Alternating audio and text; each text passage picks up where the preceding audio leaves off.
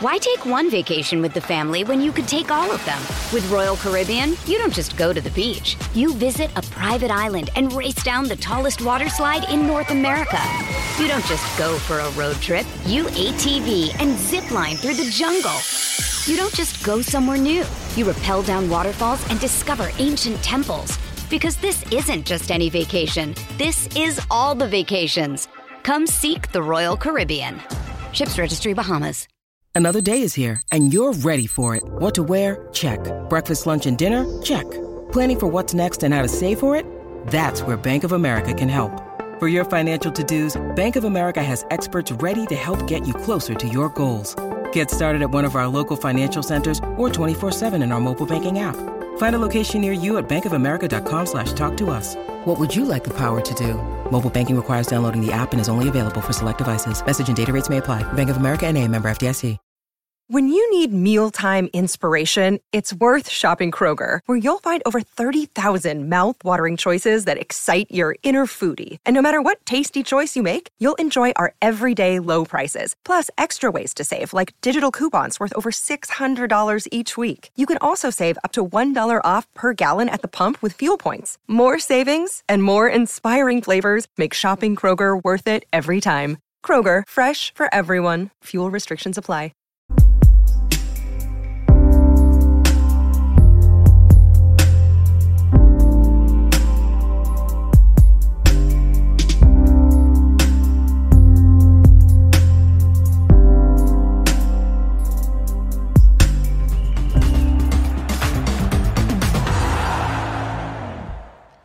Hello, hello, hello, and welcome back to the Scoutcast, brought to you by Fantasy Football Scout.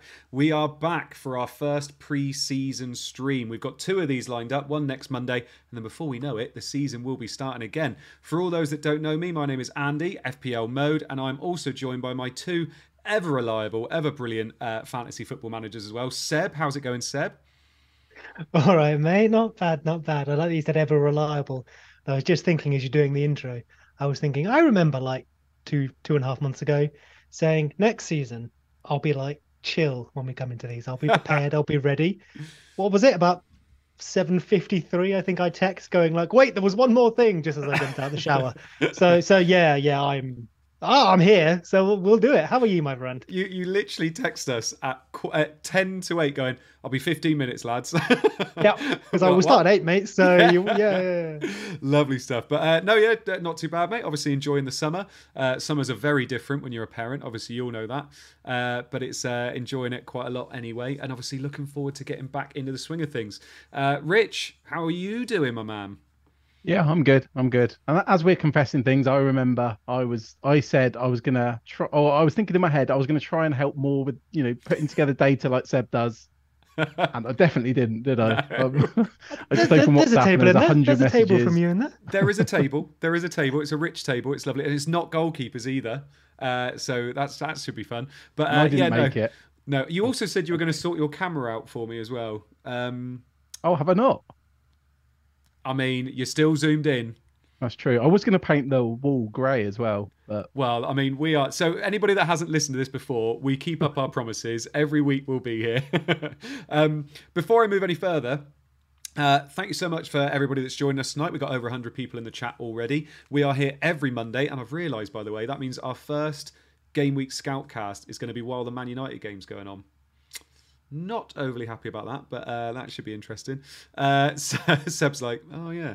Um, we are going to be here, like I said, every Monday, and we go through everything that's coming up in the game week, everything that's happened in the game week, trying to make your overall ranks just that little bit better. And speaking about overall ranks, we just ought to really do a little bit of kind of history as to who we are and uh, what we're doing on this, really. Um, Seb, should we start with you? Tell us a little bit about yourself. Tell us about how you are as a manager. Uh, we'll start good and we'll get worse as we go on. Well, that sounds like that sounds like my management style. um, oh goodness, yeah. Well, this is the bit I I messaged you, wasn't I? I was like, oh, I'll prepare something. I have nothing prepared. Um, so yeah, I I suppose I prefer like an analytical approach, but I know the whole Grass FC and Analytics FC thing. I, I, it's all it's all just you know different languages for the same thing, right? So yeah, my my preference is to is to maybe look at you know look at some numbers, try and draw some graphs out, stuff like that. but do watch of football as well. I'm a Leeds fan, uh, which used to be useful, is not useful anymore. Although when Leeds first got promoted to the Premier League a couple of years ago, and I think that was the first time I was doing this with with you and and Joe, I think. Um, I had a really bad season. I was at 130k or something, which I'd like to blame on on Leeds getting promoted and me just bottling it. Because rather than like wanting to, I tried to avoid like biasing myself towards my team, but we obviously did well. So I think I biased myself against us. I never owned Dallas. I barely owned Bamford, and yeah, it went badly. But uh, around that, my seasons have gone okay. I think, I think it's three top five Ks in four or something like that. Um, Oh, So, they've been yeah. okay. Yeah, they've been okay, haven't they? Oh, Yeah. shut up.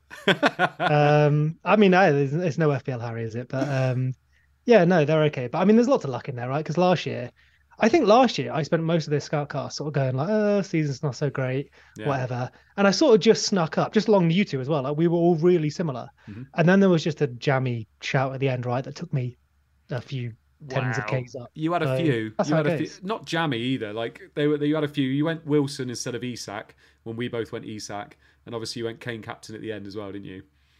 I mean, they were enough to jump you up Like, quite a few. Yeah, Look at him. I'm oh yeah, yeah. yeah. I did and we'd that, call him out for the Saka captaincy as well, but Yeah. we all did that. Otherwise, that was that was jammy. Oh, the one, the one that went. Uh, yeah, so remember the World Cup break when I think I we you know we all had real similar teams, Yeah. and I dropped Saka and brought in Foden, and that Oh, that yes. hurt. It took me most of the season to recover from that. Might have Yeah. actually got a, might have got like a silly rank if I'd not done that, but yeah. But you, I mean, comfortably some beautiful overall ranks there. You know, from the last four seasons. If you had to say, you've already said kind of analytics is the way you go. If you had to describe yourself as a manager really quickly for anybody that hasn't listened to us before, how would you describe yourself really quickly? Um, I guess one of the reasons I like analytics is it removes some of the innate human bias in you know games like football, things that we're gonna do. Um, and I'm believe it or not, I actually am normally quite an impulsive person and someone who can be led by emotion. And I think the thing that made me approach FPL in a different way is recognizing that and going, well, you know what? If I try and take that out of my game, maybe I'll be better. So yeah, I spend most of my time trying to second guess any biases that I'm bringing into it, and I find that an analytical approach helps me that. Other people may find the opposite. Yeah, lovely stuff. And usually, if we have any kind of uh, analytical segment in our in our pod, Seb usually kind of goes for that as well. And he's absolutely brilliant with assessing teams and who to target and what could be continuing to happen in games and things like that. So we are very much appreciative of having Seb on our pod.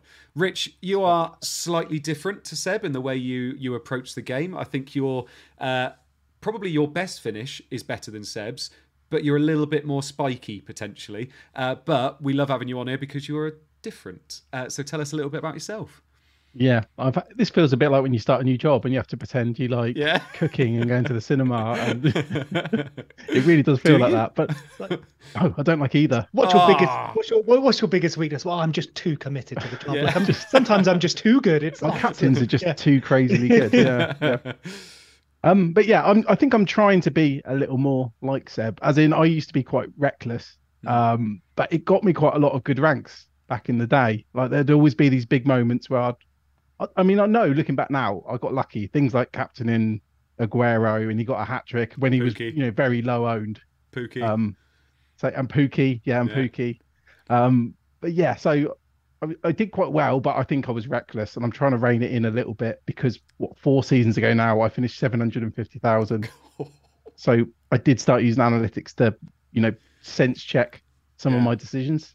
I mean, I'm not averse to to risky picks. Sometimes I'm, I'm yeah, I don't always get nervous over them. Although there was a few things at the end of last season I regret where I didn't, you know, like we, we mentioned the Wilson v Isak thing, yeah. And I think I didn't take the risk there. So I'm definitely a lot safer than I. Yeah, used yeah. to be. Um, Do you find that the last three or four years, with all the postponements, COVID, Queen deaths, all that kind of stuff, has meant that your st- sorry Queen deaths and stuff uh, has uh, has um, hurt your style of play, if that makes sense? Because taking those risks when eh, you know so many teams have double game, all that kind of stuff. Do you feel like that's had something to do with it a little bit? maybe I mean the 750k year, just to mention, you know, the the worst one. Um, that felt like every single move I did just Yeah. went wrong. I remember bringing in three Arsenal players, and not it wasn't even postponements. It was stuff. Aubameyang got malaria, Saka got injured, Tierney got injured, and I'd done like a minus 12 to bring in three Arsenal. Yeah. that nobody had, for example. So, I mean, there's always luck, isn't there? There's, there can be good luck. I mean, after the World Cup last year, I think at the World Cup, I was about 800k, 900k. Yeah. And then I had a run of incredible luck. Yeah. And I caught you both up for a while. Yeah. Yeah. Um, so it swings and roundabouts, isn't it? It's consistently having that luck for the entire year. yeah. And even, I mean, Seb came what 4K last year Mhm. and still had you know moments of bad luck. Yeah, he did. Yeah, yeah. Yeah. You already I think- it, yeah. So you kind of mentioned there, Rich. I was just sort of thinking, like, maybe to better answer your your question, Andy. I think the thing that I'd like to try to be as a manager, and doesn't mean I'll succeed in this, is I feel like, especially with where uh, FPL is now, right? There's so much information out there, whether that be just lineups, models, content creators giving you advice. Uh, people are just better at playing the floor of the game, right? No one is anywhere near as bad as they used to be if they Mhm. choose to engage. So I guess what we're all trying to do is push that ceiling, right? And we know the ceiling is so luck based that that's a really hard thing to do. And so I think an approach that really resonates with me is not trying to push the ceiling every week. Just just be happy to hold on to that floor and stay there and stay there and stay there until there's an opportunity and then go for it. So really maximize the opportunities when they come along, but don't take too many of them. So I don't know, for some sort of terrible cycling analogy, you've got your peloton, stay in that Oh. peloton, let other people do the work, whatever. And then when the opportunity comes, nip out in front. Now, of course, to nip out in front, you need the luck, right? Mine was Wilson. But I went for it once with Foden, I guess at Christmas, and it went wrong. I went with it with- Wilson, and it went right. But if you're doing that every single week, I think you're going to damage your rank more than you help your rank. Peloton's the new template, isn't it? That's what everybody's saying now. Stay in the peloton, and then. And Oh, is that is that actually a? Yeah, it is. Yeah, that's what people are Oh, starting to call it. I must now. have scrolled past that, and then yeah. um, and last but very much least uh, is me. I'm comfortably probably the worst manager here in terms of overall ranks and things like that. But I'm I'm not awful. I wouldn't say I am definitely here because I'm I'm the most handsome. Um, but but they. Thank you, You, thank you, you've Seb. not really had a bad season. Uh, do you know what we were looking at this the other day, weren't we? Because um, uh, they brought out their kind of overall how you've gone in your lifetime kind of thing, and I don't think I've had one uh, below two hundred thousand, but that was Oh, nice. like 15 years ago, whatever it was. So I've got like 15 years worth of overall ranks. Uh, Oh, So that helps a bit. I've, got, I've go. got like 400ks when there was only 500k people playing or something. Yeah. but um, but there you go. So that's us in a nutshell. Thank you so much for joining us for the first time. We will not do this every week, so don't worry. Um, unless there's someone new on, you never know if we ditch Rich at some point. Um, so let, moving forward, moving forward, then what are we going to be talking about tonight? Uh, let's get into it a little bit. We're going to be talking about Liverpool. We're going to be talking about uh, their average positions. We're going to be talking about Trent because that is a big thing that everybody's talking about at the moment is Trent, and we're going to be looking a little bit at their matches uh, from last season. We're going to be looking at Chelsea. Going to be looking at their tactics. Going to be looking at Nkunku especially because uh, he has proven to be very popular for probably for a good reason. Going to be looking at Brighton. Rich is going to talk us through Brighton a little bit with with his table. Oh yes, uh, and then we're going to be having a little look at Arsenal as well, in particular their midfielders. We're going to look at two drafts. We're not going to show you our drafts. The reason is because they are practically identical, uh, even though we only realised that tonight when we sent them to each other. So we're going to show you a 352 and a 343. That's one that we've kind of made up uh, on the spot, but we think they're going to be quite good anyway. We're going to play a little game that's going to be a regular every week. We're going to be playing some over or under with. Uh, with players' points, which would be quite nice as well. Uh, and then we're going to do the com I team no prep for that. At the end, we're going to do the community team at the end. We have a new way of doing the community team this year, and I'm hoping the person that's going to help us is in the chat ready for us as well. Uh, we are also going to do a bit of a Q&A at the end too, so it should be quite a good evening. So Seb, we're going to start with you, my friend, and sorry, you're not going to be able to do any prep for the over and under at the end now because you are going to talk us through Liverpool. I've put Liverpool's average positions up on the screen. These are from their two uh, friendlies they've done so far. Talk us through what you've noticed. um, yeah, Rich, take over. I need to. I need to win the game. Um, sure. So I think uh, starting a new starting a new season uh, on a, on a new pod is always an interesting one because you could go super high level or we could go a bit specific. I think we've gone somewhere in the middle. So there's a few things we won't mention tonight. Hopefully we can mention it next week. But we've picked out a few questions, I guess, that might be interesting to look into. So starting with Liverpool and then specifically looking at this idea of was it the last 10 games last season or so they changed their their approach their structure uh, and by eye that seemed to work but i wanted to ask if on paper that actually has worked, and therefore should we pay more or less respect to them in an FPL sense? Uh, and then also Trent, obviously, he was the big proponent of how that's changed. So, so what's changed in his position? We're going to look at some stats and stuff maybe next week. This is a slightly more general look, look at their at their formation, uh, and then really Liverpool because we're not seeing them in many drafts at the moment. Yeah, Salah's expensive, and maybe Trent's expensive. So, is there maybe a reason we can we can change that up and go for someone? So, starting here with a couple of the preseason friendlies, there's a few we'll look at here uh, as examples. The first one is against uh, Fürth, and then we have Leicester as well. The reason I pulled these two out, obviously, there's only three to choose from, but I thought they were interesting to illustrate what we've seen from Liverpool in the past and what we might see going forward. Important to mention that if you're watching this on the screen, on the left hand side, Liverpool are going from bottom to top attacking. and On the right hand side, they're going from top to bottom. So you need to need to flip those. Maybe I should have done that. Um, this is from SofaScore, by the way. So thanks for SofaScore for the images. Uh, on the left hand side, we still see the same sort of structure at the back with two, which is this thing that's become popular, right? You know, your two, three, four, one, or whatever whatever variation of that that Arsenal, City, Liverpool have started using, typically inverting a fullback, but also, you know, what happens with those two other midfielders, whether one pushes up to go into a 10 or what have you. The left hand side is interesting because of the front rather than the defense or the middle. So Trent notionally started at six in this game. He's number 66 there. You can see him right in the middle of the pitch. Uh, and on the right hand side, he actually started at right back. That is kind of in the same position. So we'll look at him in detail in a minute. But that front three, which I believe is Diaz, uh, Jota, Gakpo is 18 there just behind. And 50, I want to say. Wasn't I cannot remember was who that was. Oh, thank you, Dirk. Yeah, Dirk. Thank you. Who's amazing, by the way, but I don't think it's going to be an FPL option anytime soon. So what we see there is actually almost like the old front three. The two wide players pushing narrow and forward. The centre forward, number nine, actually dropping off, which is what Jota's going to do if he plays that position, Jota. Uh, and Gakpo, who I guess sort of played almost a 10. He lined up almost at eight, played 10 there, not the striker. So that is almost the old 4 3 3, or a bit of the 4 2 3 1, if you like. But of course, with this idea of the two and the four, which is what we're going to see, you know, across across these formations. On the right hand side, then again, we still have those two centre backs. That's obviously going to stay.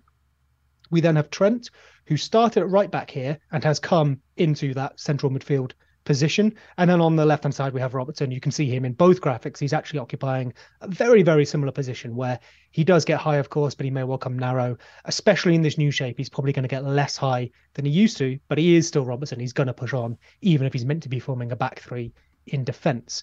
But the interesting bit again here is now we see an actual proper number nine. That is almost a traditional nine with four in behind. So that nine is Darwin Nunez. We then have Salah on the right hand side. Lots of discussion over you know, his position, but I think that looks promising enough, and we'll look in a bit more detail in a moment.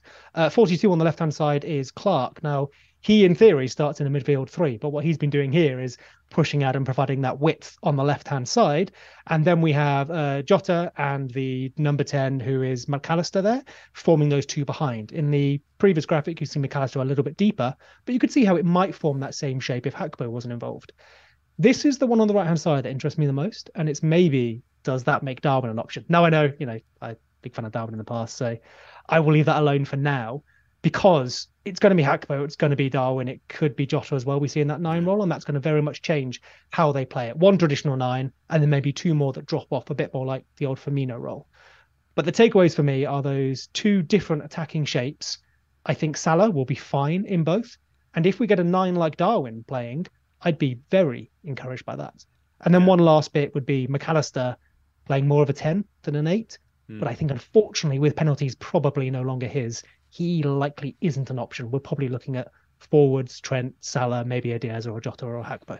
Yeah, and the other big thing as well, which I know you've left out there because you know it's coming up next, is Trent, isn't it? Because Trent is playing that kind of inverted role a little bit at the moment because they don't have that defensive midfielder that is going to be. Obviously, these games were maybe a little bit easier, but they don't have that defense midfielder. It looks like Fabinho's gone, or Fabinho has gone, they are looking at Lavia, but they haven't got Lavia in yet. So Trent is seemingly at the moment kind of coming into the kind of central midfield role.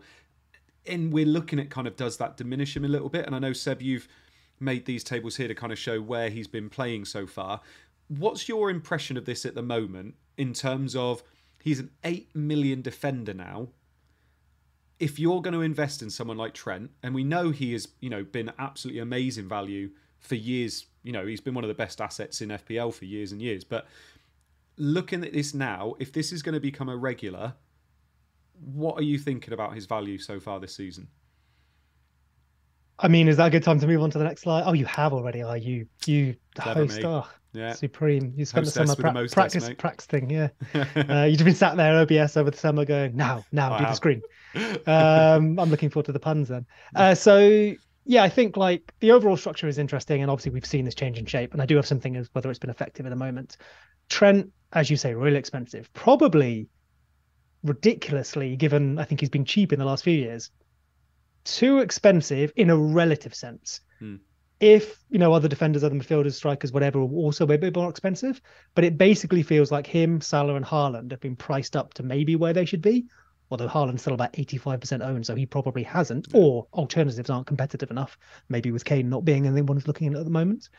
So I think I think a lot of drafts won't have him, and I think that's fair because for me, I want him at right back. And even if that's inverting, as we'll maybe see in these graphics in a second, I think that's slightly better. I don't expect him to start at six, and I can cover that.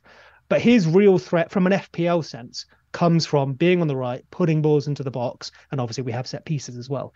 He isn't necessarily going to be doing that anymore. Now, Liverpool, in a real life football sense, may get even more out of him, but I don't think we will as FPL managers, Hmm. despite him being good at the end of the last season. But have a look at that in a moment as well.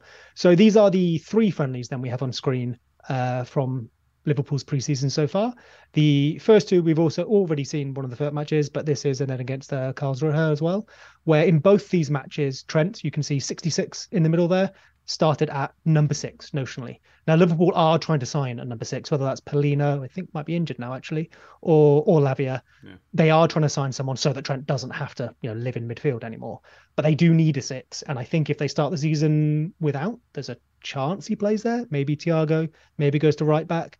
Uh, the player playing at right back in his absence is Conor Bradley, I think is his name, um, who's a recruit from last year and is very talented. He's been doing an impression of this inverted right back role that Trent would do. You can see him number 26 there on a couple of the graphics. Um, he does also get forward down the right hand side, but will come inside. So even if Trent goes back to right back, I think that's a clear sign that he's going to be inverting. Right, the old Trent is gone. We have a we have a new order with Liverpool structure, and that's as much around possession and how they want the midfield to work as how they want Trent to work. The thing you can see around then the numbers here, which are the players, is Trent's heat map specifically. So in those first two, where he's playing six, a lot more central, maybe not quite as much in the areas that I want him for FPL. The left hand side, the first one, you know, there is a bit you can see on Salah's number there, right? He's he's over where Salah would be, which is obviously where Salah's then are going to come inside and uh, and have that goal threat. He's the furthest forward in that graphic as well, which is nice. At the bottom, just beneath the arrows that show which way we're going, I've also put Trent's touches and Liverpool's possession in those matches, just for an idea of, you know, if those touches mean anything. So in the first match, yeah, 64 touches from the sixth possession, sixth position, but Liverpool have nearly 70% possession. So that's huge. And actually, 64 probably isn't that high compared to other sixes or or players that would control possession in teams with 70% possession. Uh, in the middle match there, he has 33 touches with 55%, which which is all right, not great. Uh, and then finally against Leicester, when he's playing the right back, but obviously inverted, so his average position is quite similar to the two previous matches. But the bit that interests me is obviously your average. If you get one here and one here, your average is in the middle. But what interests me is okay, cool. Sometimes he picks up in defence, sometimes he's in central midfield.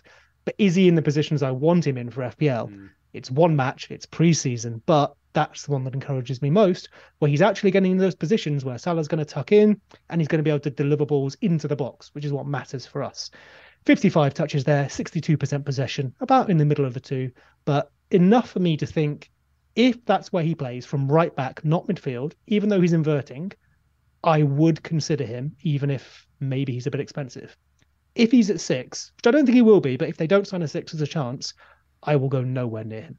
Yeah. What's your, what's your take on it, Rich? Because everything that I'm reading, everything that Seb's said there so eloquently as well, it worries me that I'm spending eight million on somebody that I'm not sure where they're going to be playing, how effective they're going to be. It's not like back in the day when we had someone like Leighton Baines at that price, where you always knew he was going to be playing left back. He was on the free kicks, he was on the corners. Like you're not necessarily getting that now, especially with some of the people they brought in, like Szoboszlai, who's going to be on some set pieces. Is is this just everything is going to be hurting Trent? And don't get him to start with. Get him for 7.5 million in 10 weeks' time. Hey, it's Kaley Cuoco for Priceline. Ready to go to your happy place for a happy price? Well, why didn't you say so? Just download the Priceline app right now and save up to 60% on hotels. So, whether it's Cousin Kevin's Kazoo concert in Kansas City, go Kevin, or Becky's Bachelorette Bash in Bermuda, you never have to miss a trip ever again. So, download the Priceline app today. Your savings are waiting. Go to your happy place for a happy price. Go to your happy price, Priceline. Why take one vacation with the family when you could take all of them? With Royal Caribbean, you don't just go to the beach. You visit a private island and race down the tallest water slide in North America. You don't just go for a road trip. You ATV and zip line through the jungle. You don't just go somewhere new. You rappel down waterfalls and discover ancient temples. Because this isn't just any vacation. This is all the vacations. Come seek the Royal Caribbean. Ships Registry Bahamas. I think what's what's hurting him is being the pricing of other players. I think Yeah. his pricing it felt perfect at the time because it was one of the first ones they did. But then when the value of everyone else is so high, I think that's why a lot of us have started taking Trent and Salah out of their team, not Yeah. because they're bad assets. What's interesting though, looking at this, and I know there's risk over Robertson's minutes, and I get that he could play, you know, in in you know in a back three, etc. But you look at the heat map of Robertson on, on here, then I just looked at while Seb was talking, and that was brilliant. I, I went through SofaScore, and I mean Trent's not really had touches in the box. I mean, as as you can see on on the screen, Robertson across the three same three games, he's only played I think 45 minutes in the three. Ha, had it looks like six touches in the box, Hmm. and and a couple of shots. So while there may be risk over Robertson's minutes, for example, he's the same price as Trippier.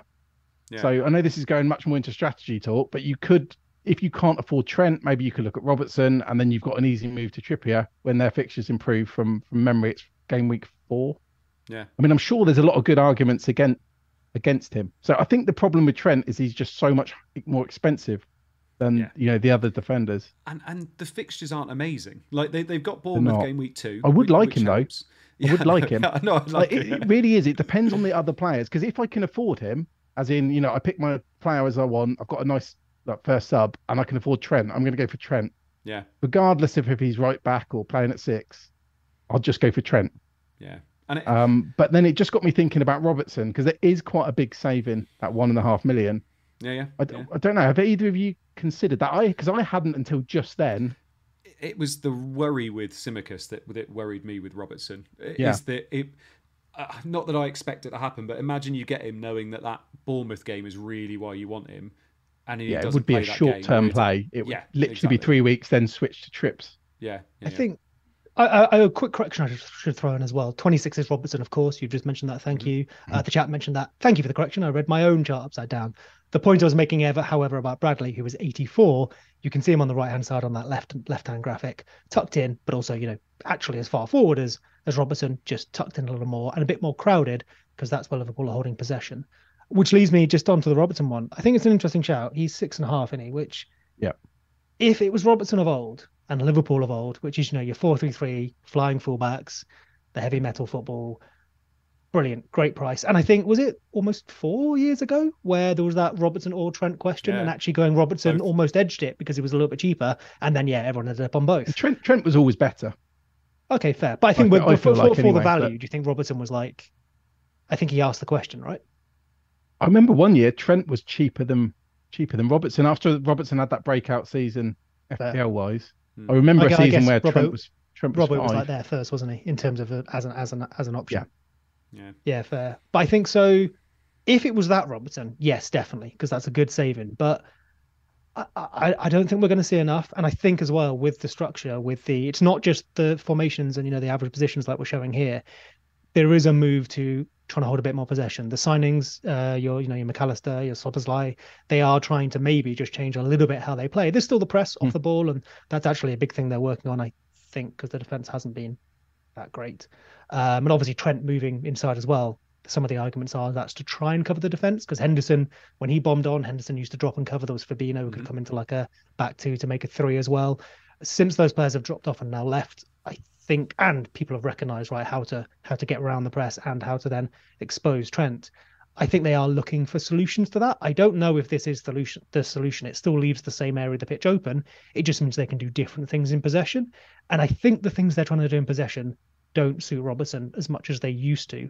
I'd be worried about him dropping into a back three more often than he appeared in the opposition box. Yeah, and that's the, that's the worry with him. I just got thinking, looking at these heat maps, he's not far off. And then if you actually go, I know I didn't tell you about this before, but if you go on SofaScore, or, you know, an app that has you know the heat maps, he's got all the touches in the box. Trent doesn't have that. Obviously, I understand what Trent offers. Um, obviously, Trent offers a lot, and Yeah. if they were the same price, I'd I'd go for Trent. And I'm probably not going to go for Robertson, but it just got me thinking because I hadn't seen much discussion around Robertson. So, So I mean, if you know, if we were confident in his minutes, I think there's a conversation there, especially because a few people, like I know you had it, Andy, where you had a couple of million, didn't know how to spend it. yeah, no, I know. Yeah, yeah. Yeah, But I, I, mean, think you've alluded to there as well with Trent. Like, even though if he's notionally playing in midfield, and even if his average position is further forward, as we said, that's average position. Position. It's average position. First one of the new season. Um, it's not average position that we really care about, right? It's furthest forward position, and how often does that occur? And I think in this new role, Trent is, even though you might think he'd be further forward, he's going to get further forward less than he used to, and in in lesser Hmm. dangerous positions, even if he's more, even if he's higher more often. Um, so yeah, I mean, I think I think we're probably making the argument here to to look past both, right?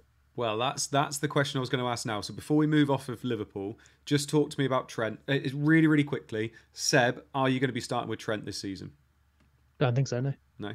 Rich? Ooh.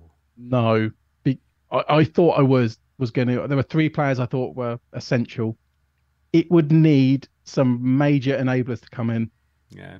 like Brownhill to be on penalties and move to City. I don't. I can't think of a scenario. I can't think of a genuine scenario where that's going to change. But Brownhill on penalties at City. Then I can have Yeah. But even then, Brownhill's five million, so it probably needs to be a four point five million that moves. But yeah.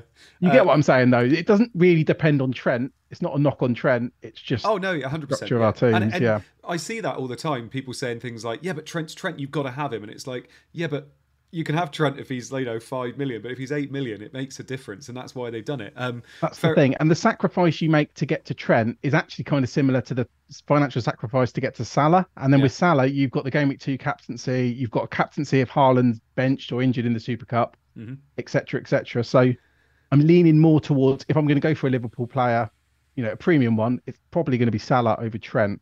Yeah. Um, FPL Farrell's in the chat, by the way, saying, uh, Rich 15 minutes ago said, Yeah, I'm trying to be a safer manager now. 15 minutes later, let's punt on Robbo, lads. I just safer. um, right. Uh, Seb, we've got up here the Chelsea team from when they played Brighton. Now, Chelsea are a bit of a nightmare at the moment in terms of they are greatly reducing their squad. They've sold a ridiculous amount of players already. They're bringing in players at a ridiculous pace as well.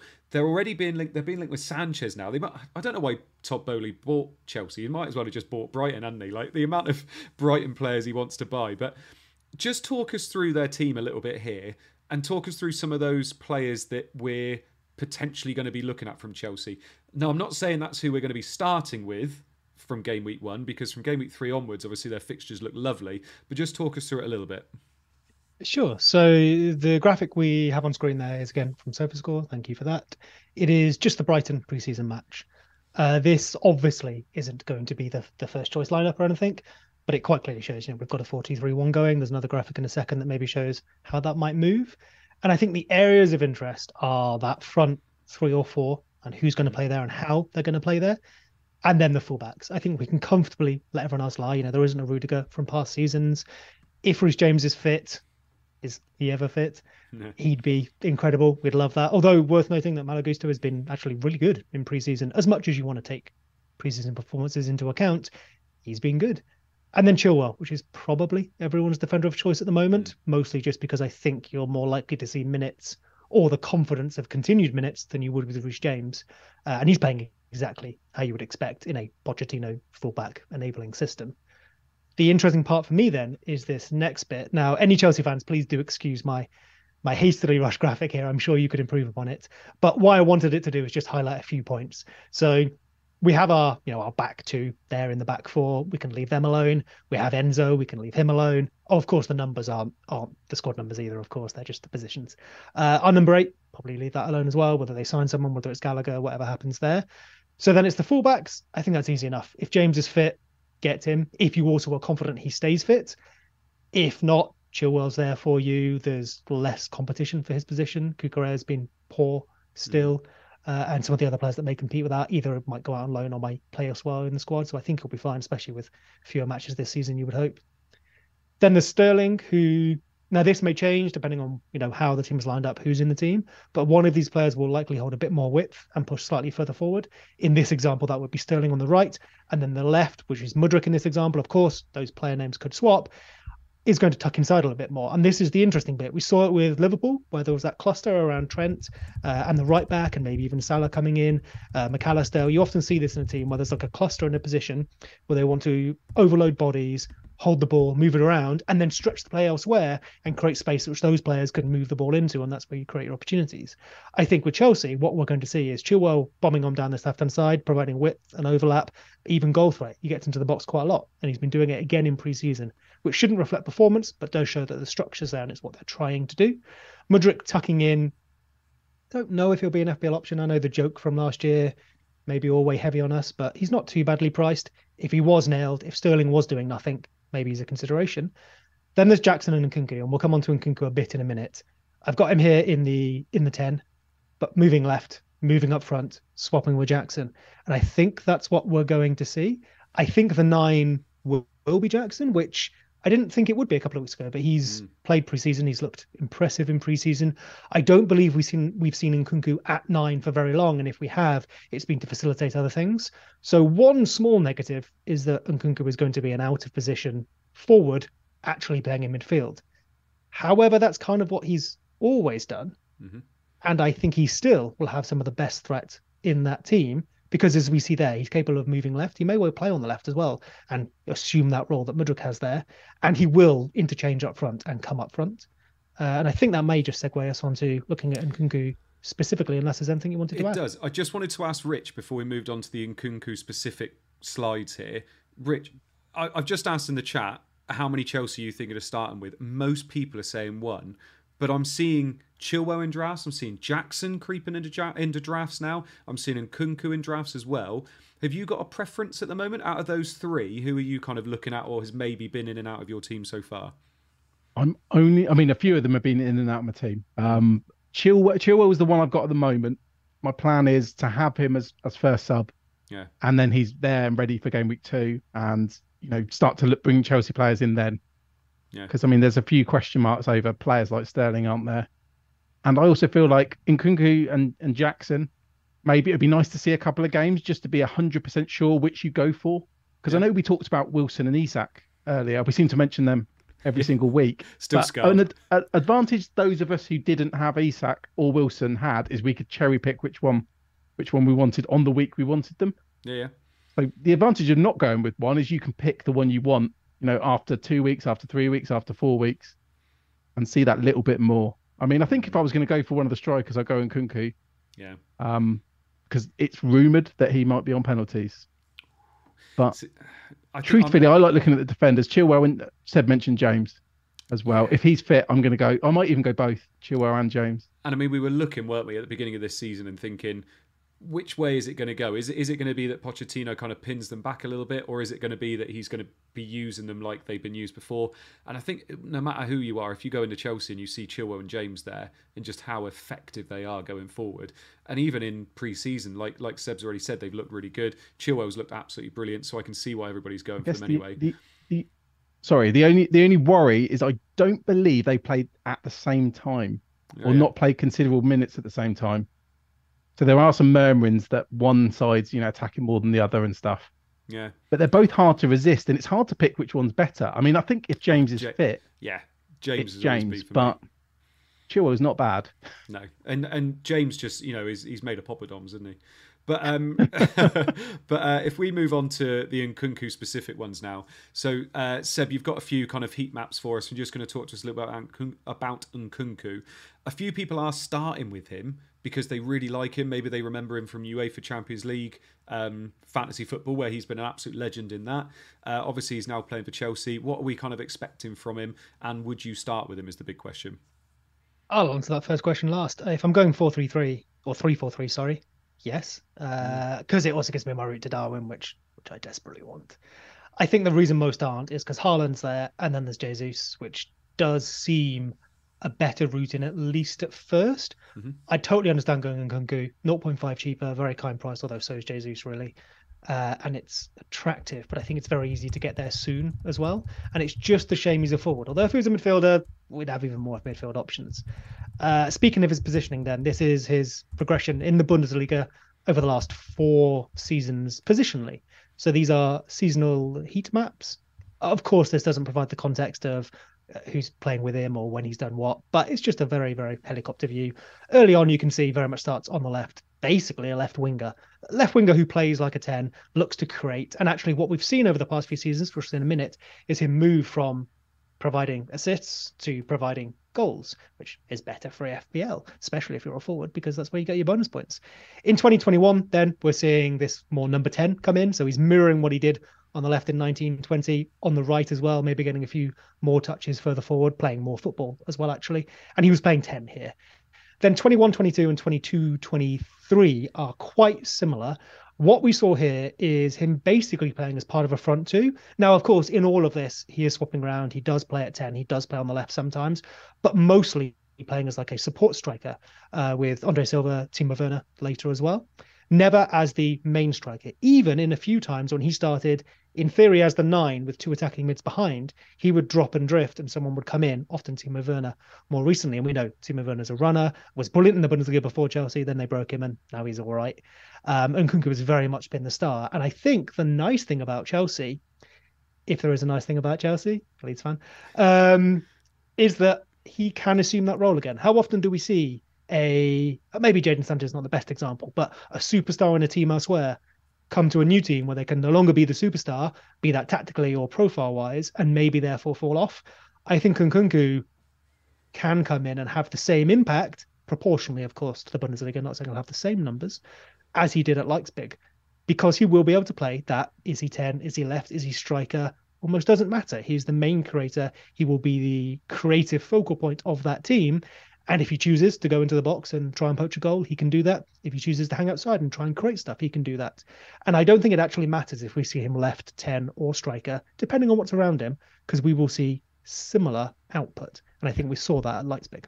Yeah, and I love the fact he can play all along the front there because it just means that his minutes are just that little bit more secure, doesn't it? You know, if if there's an injury or if, if they need something to change around, then he's he'll he'll fit into whatever peg you want him to be in, won't he? Um, but so we got some stats up here as well. Obviously, we won't talk about these for too long, uh, but you got some stats just to back up some of the things you were saying just then.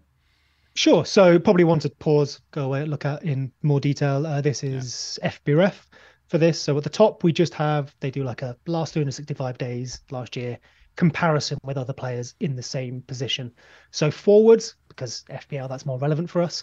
But I've also put your attacking mids and wingers in there just so you can see lots of green, which is good. We like that. Very, very, uh, very attractive. Obviously, when we come to attacking mids and wingers, his goal threat goes up even further, relation, related to those positions, and his assist threat goes down. That shows, as we'll see in a minute, actually, he's become more of a goal scorer and less of a less of a provider. That would have looked different in previous seasons. But what we're seeing there as well is some very healthy non-penalty xG, some very, very healthy non-penalty goals. So either a good finisher or fortunate but also some brilliant creativity. That's his main strength, especially versus those forwards. You can see how he isn't just that number nine. He is there to create, you know, 94 percentile for shot creating actions is fabulous. There's only 6% of players who are rated higher, higher than him. And then we just have his four seasons uh, at Leipzig there as well, where obviously goals, assists sort of uh, chime with his XG and uh, XAG, which is expected assists there. Uh, I think he's been on penalties at one point as well, so obviously you'll see a slight disparity in those numbers. But what we generally see is that his combined totals have gone up, especially in 21-22. He was absolutely fantastic. Although his underlying numbers nearly as good last season, just a fair few fewer assists to go along with that. I wonder if that's because uh, because someone else joined. Um, but we've seen that shift from mostly assists to mostly goals, especially last season. And I think that's what we know Chelsea didn't buy him. Was it was it Christmas they actually agreed to sign sign yeah, him? I think so. Yeah. So they haven't necessarily bought him on the strength of his goal scoring alone. They've bought him maybe based on that 21-22 season. So just to back up, they think I think they're looking for an all-rounder, a not a great comparison in terms of profile, but in terms of contribution to team, a Bruno Fernandes. That's the role he's coming in to do in terms of what he would contribute to the team. Nice. Uh, yeah, I mean, he could make an absolute mockery of that eight million price tag, couldn't he? Like, I think a lot of people were very surprised when he first came in. I mean, Rich, why aren't people starting with Nkunku? What you know, everything that we've said already. Obviously, he's he's been absolutely brilliant in the in the Bundesliga. He's joining a Chelsea team that's now got Pochettino in charge, and we know Pochettino kind of gets the best out of some of most of his attacking players. Why isn't Nkunku in 30, 40 percent of teams at the moment? Yes, it's a few things. There's the opening fixture first of all against against Liverpool. Obviously, that always seems to be nil nil. Um, Yeah. New player to the league. I think that's another reason. And I, I guess you just want to wait a few weeks and see because I don't think people fully trust Chelsea either. I know they've been very impressive in in pre-season, but I guess the key there is that it's it's in pre-season. Yeah. You know, look at Chelsea last season. Um, obviously, we're expecting them to be better. It would hard be hard not to be better. So I think I can understand why people want to want to wait and see. Yeah, I think that's fair enough. And I think an awful lot of people, and a few people have done it in the chat already as well, are going to be talking about Werner and going to be talking about the fact he came from the Bundesliga to Chelsea and he was in about 40% of teams before game week one, wasn't he? And everybody said there is no way this can fail. And obviously, he didn't do what we expected him to do in the league either. Still a good player, obviously, but we he, we thought he was going to hit the ground running and basically do what Haaland did. Um, so There is- be yeah, there is that- to see Nkunku. There is that comparison, but I also Yeah. think there's so many good strikers this year as well. I mean, I think back to Werner, I don't feel like there was that many other options. Um, I mean, I've wrote, I've just wrote down like Jesus, Haaland, Darwin, Watkins, Wilson, Yeah, all players I'm going to be looking at. You know, maybe a delay, bit of a delay on Wilson, for example, but they're all players I'd consider higher at the moment, despite how good the stats look. yeah. If he had penalties, definitely, for example, that would twist which things remains to be seen, right? You seem to have forgotten Solanke, by the way. Solanke. Uh, Solanke, we I was always going to write down Solanke, Solanke. but I don't want to happen. offend the It'll happen. Chelsea Chelsea fans. You know. yeah, I was going to I- say Solanke, please. I think like the Bundesliga tax, you know, it's a bit of a derogatory way of calling it, but it's true in a hopefully non-offensive way, right? You go from a league that maybe is easier for better players to score goals to a league where it isn't, and especially you go from you know being the star in a really good team to maybe slightly lesser and a slightly lesser team, although still very good. But that doesn't mean he should necessarily turn into Timo Werner, who, by the way, if I recall, still had very good underlying numbers. So if it was anything, it was his finishing which is fine. You know, you could just say he was a bad finisher, he lost his confidence, wh- whatever. I- will accept that.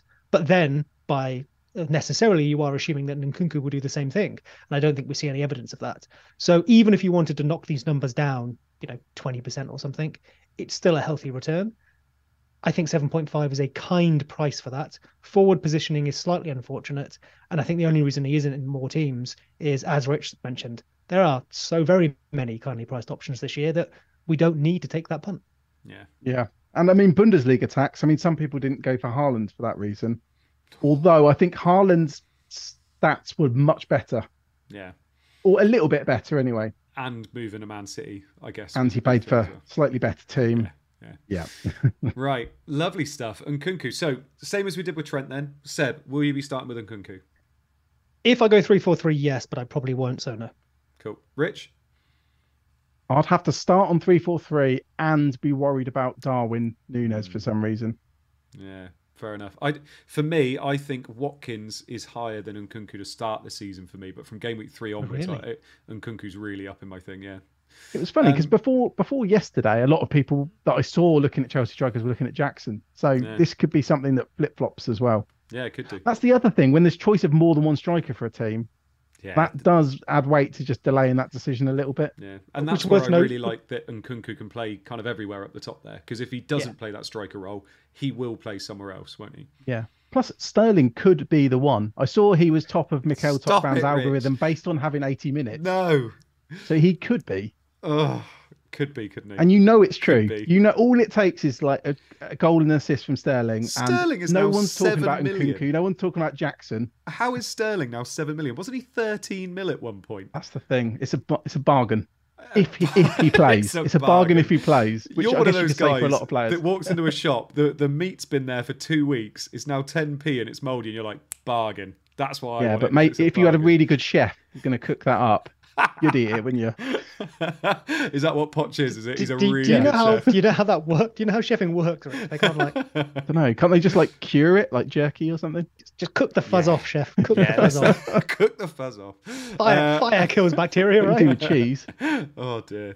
Right, uh, moving on to Brighton now. Then, Rich, you've done far too much listening so far. You've had it easy so far, uh, and now we're going to move on to your table. Now, it's not So your it's table. not you're my gonna say- table, yeah, first it's not your table. But talk us through Brighton because those fixtures to start with are just absolutely gorgeous. Those first three fixtures, and I think people are crazy for going no Brighton. And to be honest, I think most people need to have at least two Brighton players in their team.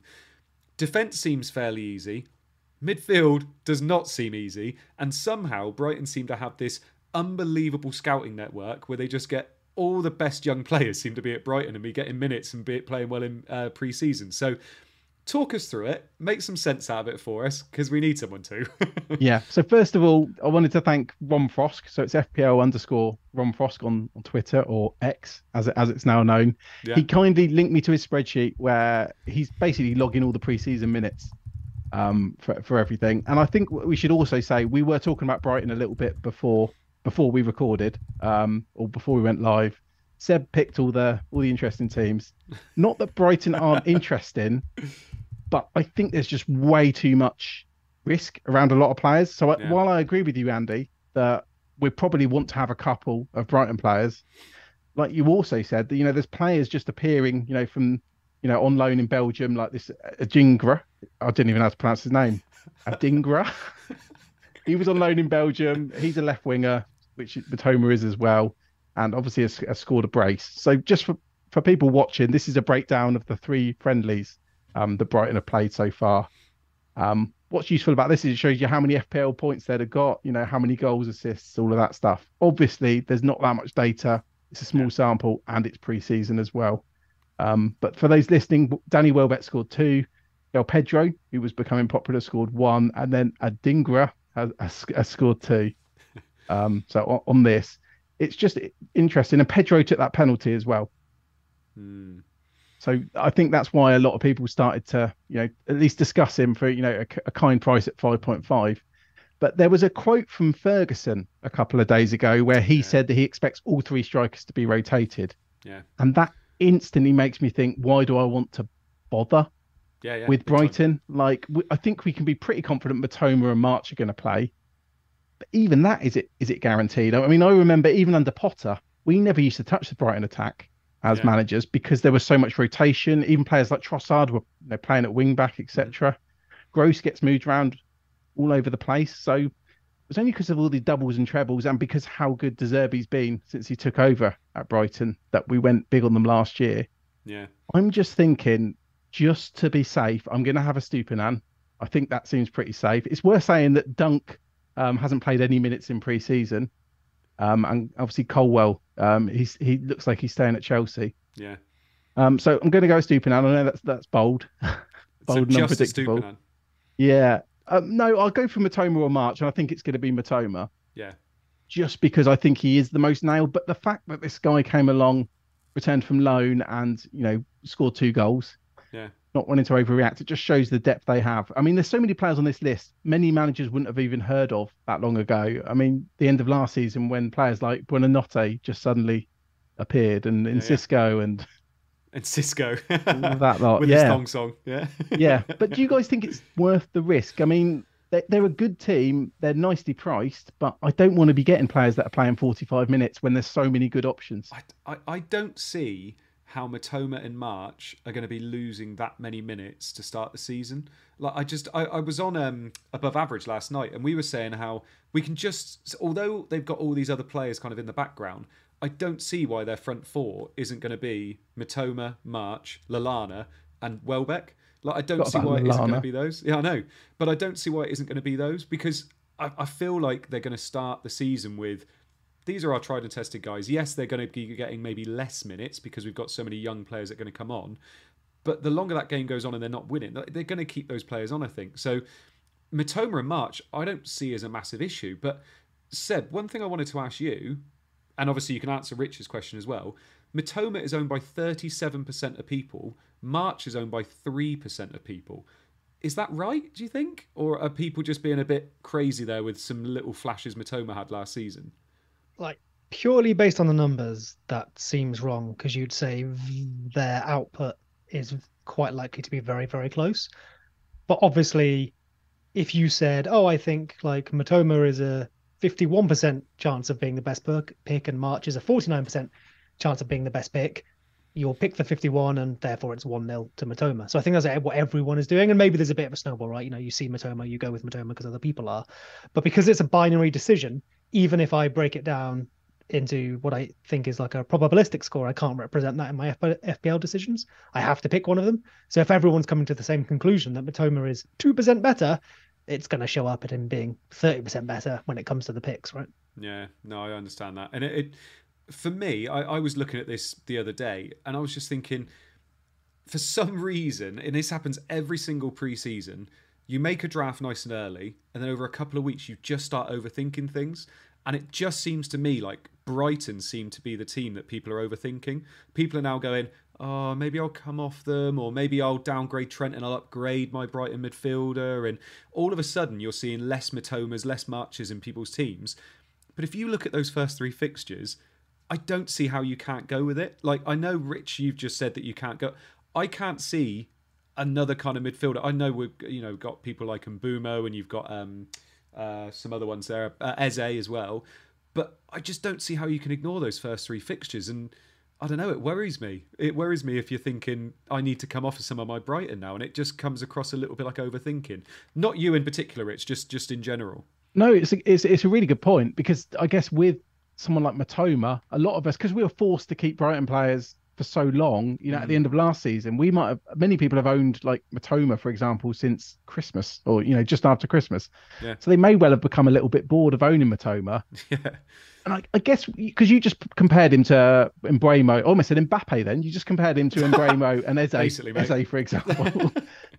and I, I, guess from an FPL point of view, the the one exciting thing about those two players is you know they have penalties. Yeah. Whereas Mitoma doesn't. And that's why I really liked, and a lot of people like Mac Allister last year, because you had the penalties and the attacking threat. So it's a bit of a shame you can't get a Brighton midfielder who's nailed and and has penalties anymore. Yeah. But I can see why people are second guessing it. Hmm. And that's but... gross because Pedro's penalty, João Pedro took it when Gross wasn't on the pitch. Could be gross. I so mean, then there, you come back to the issue of where will Gross play? You know, because that could be variable. But then, does it really matter? Yeah. As in, I guess, how much do we want to analyze it really? Like, I guess the most important thing is that Gross actually plays or doesn't play. And yeah. I wish we knew their minutes. It just feels a lot safer with Mitoma and March. Yeah. I mean, before we finish this Brighton section, then, I know that I was a little bit shorter, but I mean, we could sit here and talk about Brighton for about two hours. Seb, before we finish here, are you going to have any Brighton to start your season, and who's it going to be? Do you think? Oh yeah. So when I first looked at it, I thought I'd go Steele pretty easy. I'm more confident than most that mm. Steele will start as the number one. I see no reason for him not to. They've signed a goalkeeper who might be number one soon, but not yet. But I think maybe goalkeeper is better spent elsewhere. Estupiñán is the one that everyone's going with. Seems seems fair enough. And then yeah, midfielder that Mbeumo Mitoma six point five uh, double header seems very very popular. Although those those are the two positions that excite me least when I look at you know that template team, and I feel like that's one of the positions we have the most potential for something new to come along, if you know what I mean. Because you look mm-hmm. at our teams, I don't think there's anything in there that anyone would have been like, oh, I never would have seen that coming three months ago. It all looks pretty standard, especially with the prices. And I wonder if a bit like last season, where the Brighton mids came along, that's the place where we'll get someone, even if it's like a Bowen again, right, who isn't brand new. But I wonder if that's the position where we'll see a bit of a bit of spice, and maybe I'm just willing it to happen because I'm kind of bored by those 6.5 mids, yeah. which is which is not very good analysis at all, but it's the truth. Honestly, Rich, you think just Estupiñán? No, uh, so I'm going to have Estupiñán and I'm going to have Mitoma. I do feel a little, like Seb said, I do find it a little bit boring, yeah. but I think, I think it has to be. Though, I think you? it's, I think it's silly not to because we because the reason this segment's short is you just look at it and it's hard to really justify any any players Yeah. Um, that if they're rotation risks, I don't think they're going to be worth it game week one. Yeah. So I think Mitoma is the least likely to be rotated. Yeah. Yeah. yeah. So that's why I'd go for him. I do like the goalkeeper shout, but I got stung by Sanchez last year, and that, that's why I ended up owning Steele. And I mean, And because I'm going to have Mitoma and Estupiñán, I don't, I can't have both goalkeepers, and it will cost 0.5 more um, to do that. So, and I mean, I saw a video the other day shared on Twitter of the friendly of the the game that the new keeper played, and he looked very good at his feet. I know Steele got an assist, but they were passing it around the back. I mean, he was taking some risks with it, but you know, you can see why they've signed him. I- De Zerbi's changed keepers many times before, hasn't he? So just about to say that uh, Steele's XA is probably higher than most goalkeepers in the league. but um, I'd imagine so. you mentioned a good point there. Although I was saying about the fixtures there and having two Brighton makes an awful lot of sense for me, and I'm going to be honest, Estupiñán and Mitoma, I, I can't see mm. myself moving off it. I don't think three is wise because after those first three game weeks, their fixtures obviously drop off quite heavily. So unless you are planning to move three Brighton players out of your team or be happy to bench two Brighton, I don't see many teams that are going to be able to do that. So um, I think two is is the perfect amount, especially with the amount of rotation we're expecting from some of these players as well. I do think Um, they are a little bit fixture proof. I mean, if they look as good as they did last season, we'll probably just end up keeping them, keeping them for a while as well, don't you think? Yeah, maybe. I'm really I- interested to see how they respond to because obviously last season they were absolutely fabulous, uh, both just in terms of individual performances and the system that was deployed. I think people, other teams couldn't handle both of those things. Other teams have now had this summer, and they've, you know, they all employ top quality analysts who will have been employed to break down teams like Brighton, work out how when we play them, how can we beat them, where can we expose them. We've seen that happen with you know Liverpool Trent. We talked about that. Eventually, people found ways around it, even if it also needed Van Dijk to fall off. I wonder if Brighton, De Zerbi will have known that's coming and updated a few things as well. You know, trying to keep ahead of the pack, or if people can identify uh, ways they can get at them, or maybe people can't. Maybe Brighton still are just too good.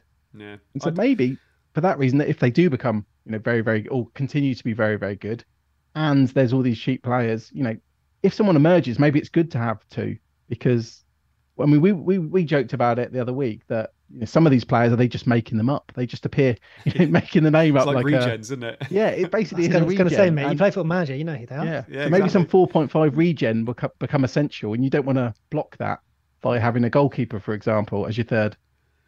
Yeah, they'll have Diego Beckham next week or something like that come up. won't they? Yeah.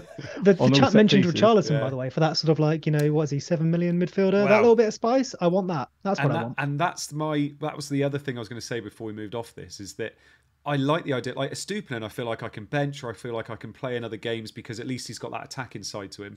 Whereas someone like Mitoma just seems like that perfect price point to move off him to somebody like Richarlison. If it you know if Kane eventually leaves and Richarlison is playing up top whether we want to move to an Eze because he started the season well and then their fixtures are nice whether we want to move to somebody else. And there's so many players in that bracket and Mitoma's that perfect three game weeks in you can move off him because the fixtures drop.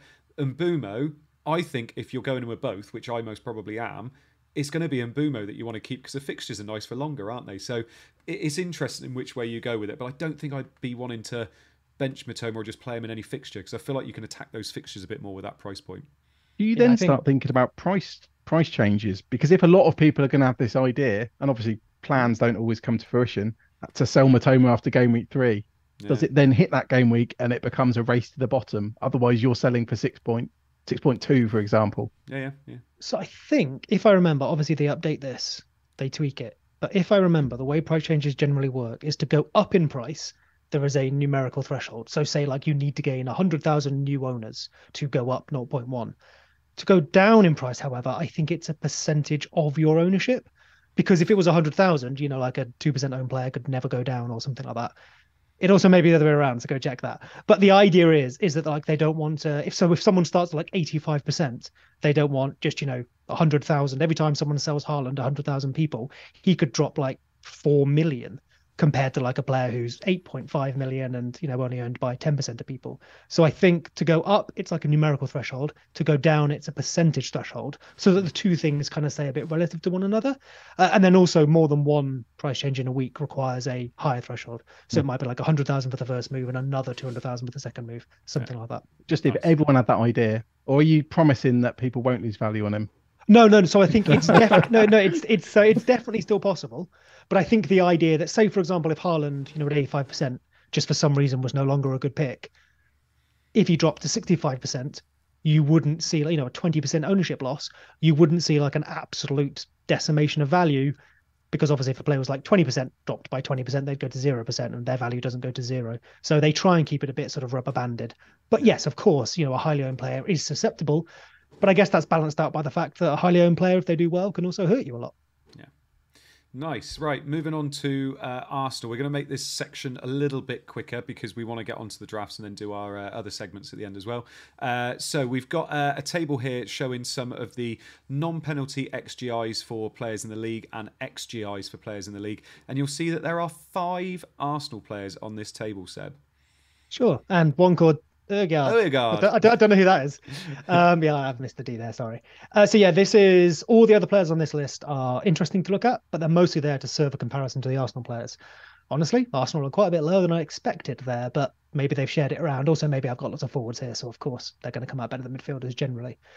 The idea here, though, is to look at Saka. So Saka's XGI is actually quite towards the bottom of this list, and his non-pen XGI is, I think, the worst on the list. Now, the caveat, of course, with all of this, I tried to keep it simple, is minutes. Saka gets an absolute ton of them. They don't have another right winger. He's nailed. Unlike a Martinelli, even if you think he's nailed, Trossard exists. Don't lie to yourself. There is an X-Mins risk there. Even if you back Martinelli to be the one that starts most of the time, you need to adjust for that. So minutes are important. This is obviously per 90. So, you know, times these by the number of matches, you'll get the real numbers. However, if he were to lose penalties, which is the main thing I was looking at, because his penalty record is fine. Yeah. It's not spectacular. And they do have options. For example, Jorginho, he may not play all the time, of course, but I don't think he's as nailed on penalties as, say, like a Harry Kane is, or even a Salah, even though Mac Allister's now come in. So if we did think he was losing penalties, I think you need to become very concerned because 0.42, even with guaranteed minutes, is dangerous compared to your other Arsenal options. You know, Trossard's right there and a bit better. Ødegaard, Martinelli probably start looking better. Maybe Ødegaard, Ødegaard. Nah, so I spelled it wrong. Can't even say it. um, uh, Martin is is maybe the pick with the minutes if Saka did drop off. But you know, for now, Saka probably does have penalties, and he needs those, I think, to be competitive, at least based on the numbers from last season. And then just to visualize that, Andy, I've put that into a little graph for you as well. You have indeed. Um, so you can kind of see, obviously, that total is, you know, their their combined uh, XGI and non-pen XGI. So the numbers look weird, but the reason I've done that is so you can see, you know, the breakdown of each one. So ignore the uh, ignore the axis on the side, and you can see there that Saka, if he were to lose them, so the blue is the worst there, and by quite some margin. And even with penalties, he really needs them to keep up. So I think you're relying on the minutes, which is a big thing. Uh, You know, availability is one of the best kinds of ability. But those are the things to keep an eye on with Saka, which I think is the question we wanted to answer here. So Trent for Liverpool and Nkunku for Chelsea, Saka for Arsenal. Is it Saka? Is it Martinelli? Is it somewhere else? He's in everyone's team. He's in my team. Hmm. But something to keep an eye on. I mean, Rich, you have been one of the biggest Saka fanboys since he came. I mean, I remember you having Saka when he was 4.5 million and nobody knew who he was. Oh, I didn't know who he was. No, exactly. Like I, I remember that you and Korf used to go on about him all the time because you, you thought about picking him. But I mean, he is so far and above in terms of ownership compared to Martinelli and Odegaard and Havertz, who obviously is in here now as well. Is he so far and away the best pick of the four of them? And is you know if at any point he loses those penalties, it seems like that could be a massive deal for him. I I still think so. I mean, Seb Seb covered partly why, um, and that's obviously minutes. Obviously, the argument is Odegaard's going to get just as good minutes as Saka, but then I think we know where Saka's what Saka's role is going to be, Yeah. or we think we I think we know what his role is going to be. So for me, I think even if he lost penalties, I'd be happy keeping Saka. Yeah. There's there's definitely probably some bias there, but it is the minutes. It's the minutes that give him value. Hmm. And the fact that he's so young. I mean, I know they've got a lot of young players in the team. I mean, Martinelli's young as well, but you just think he's going to just keep on improving. You know, that, that England game where he scored a hat trick, again, it was against Minnows, but he was absolutely incredible. Yeah.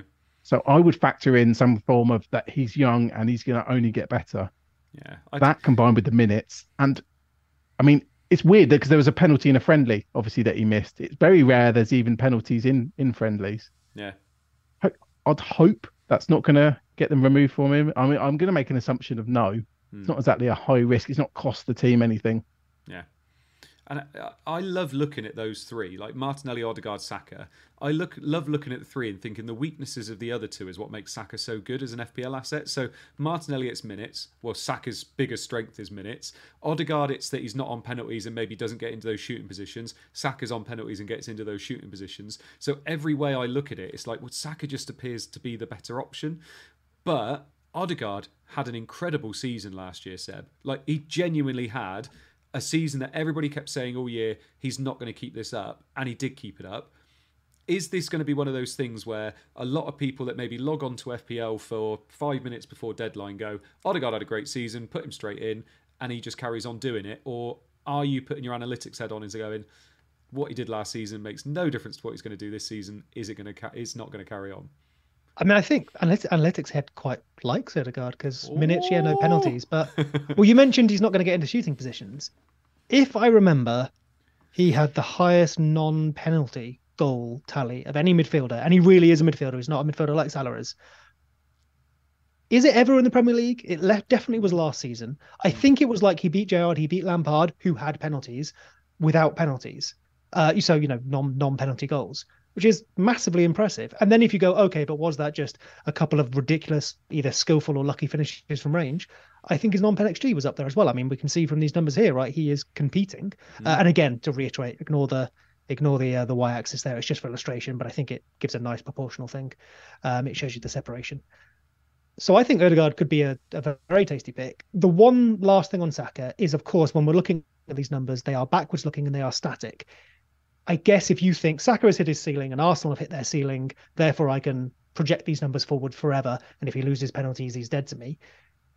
I think Saka has the most potential to keep improving. So if you think Saka steps up this season, you could actually look at this this chart in a really positive way. You could go, oh well, look, you know, he's not even at his best yet. He's young. He's played all these minutes, and he's already competing with all these established players like Bruno and and Kane, who by the way comes out really badly from this for, for his price if Saka were to step up just even a little bit, is he then suddenly your, your KDB, your Salah, in terms of where he would be in this in this graphic? So that is the other side of it. Yeah, and I suppose it, I, I love the fact that we're not even looking at prices here; we're just looking at output. And obviously, Saka and Odegaard are the same price, and Martinelli's 0.5 less. I personally think there would have been an argument for making Saka nine, and then really making that kind of that that argument of do I go Martinelli for one million cheaper than Saka? Or Odegaard who had an incredible season who's 0.5 lesser but not on pens? Or do I go with Saka who's on pens and has that potential to go a bit higher? I think making him 9 would have been really interesting this season but I think at 8.5 that's maybe why we're seeing Saka in pretty much everybody's. Um, right shall we have a look at some drafts?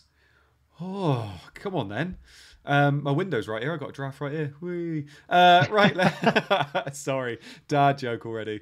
Um, so this is actually my team. So this is my three-five-two at the moment. This is the one that I sent into the group. Rich went, "Oh God, that's pretty much my team," and Seb went, "Oh God, that's pretty much my team." So this is the three-five-two hive mind without knowing we were hive minding it. Uh, Onana in goal, Stones, Estupiñán, Gabriel at the back, Mitoma, Mbeumo, Saka, Rashford, Bruno Fernandes in the middle, Haaland, captain, and Jesus up top, with Areola, Chilwell, Baldock, and Archer on the bench. Now, a lot of this for me hasn't changed from the first time I did my draft. So Bruno, Rashford, Saka, and Mbeumo, Gabriel, all in my team. Haaland been in my team the whole time.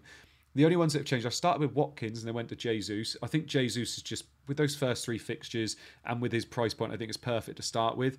Um, and Mbeumo and Mitoma, I, I I'm going to start with. I think unless Kane definitely leaves and I can go to Richarlison because this has got 0.5 in the bank as well. I think I'm going to start with those two. I think it's really hard not to. Chilwell on the bench, uh, using FPL team. It was lovely looking at Chilwell rotation after game week two just how many times I'd use them. And Gabriel and Estupiñán I can bench if I want to.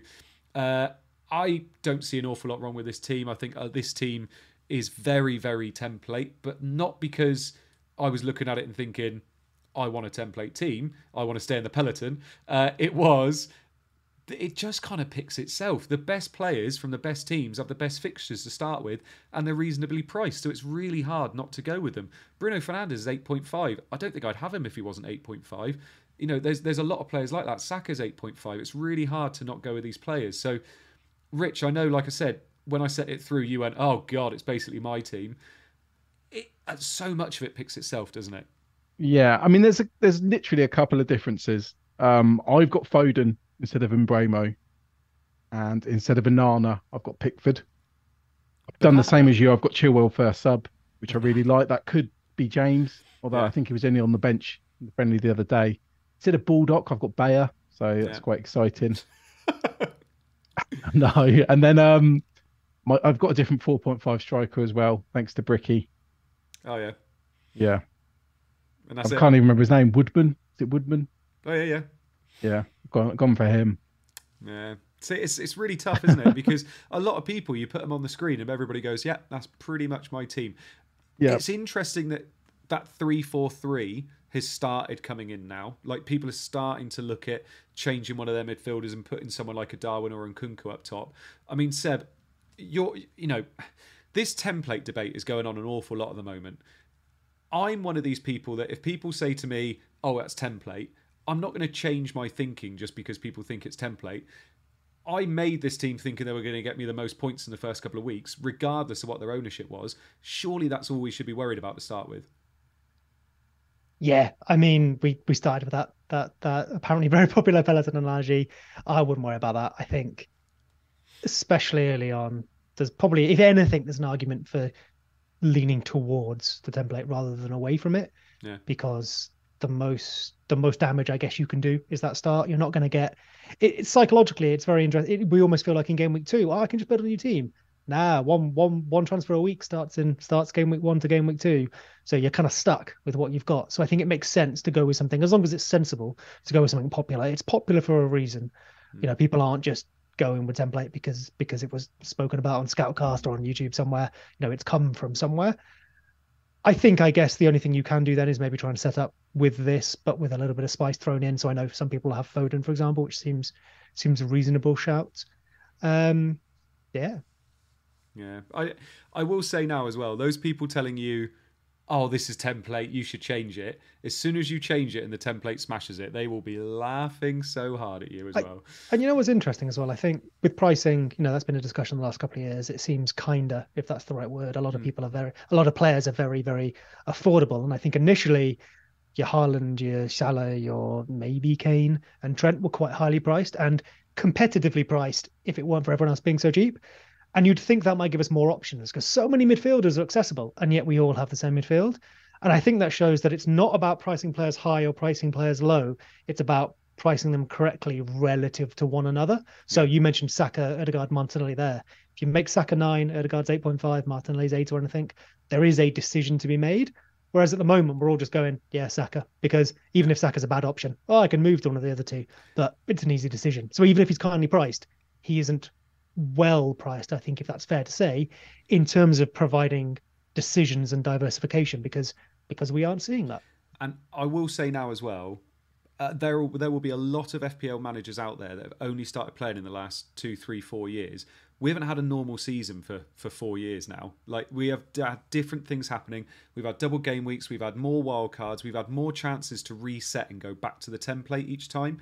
That won't be happening now. Like Seb just said, it's going to be one transfer a week, and all those kind of swings and differences will be happening because people make one poor decision, they make two poor decisions, whatever it is, and all of a sudden those teams are very, very different. Whereas before, you had extra wild cards you could use, you know, you had more those double game weeks, so those templates were so strong.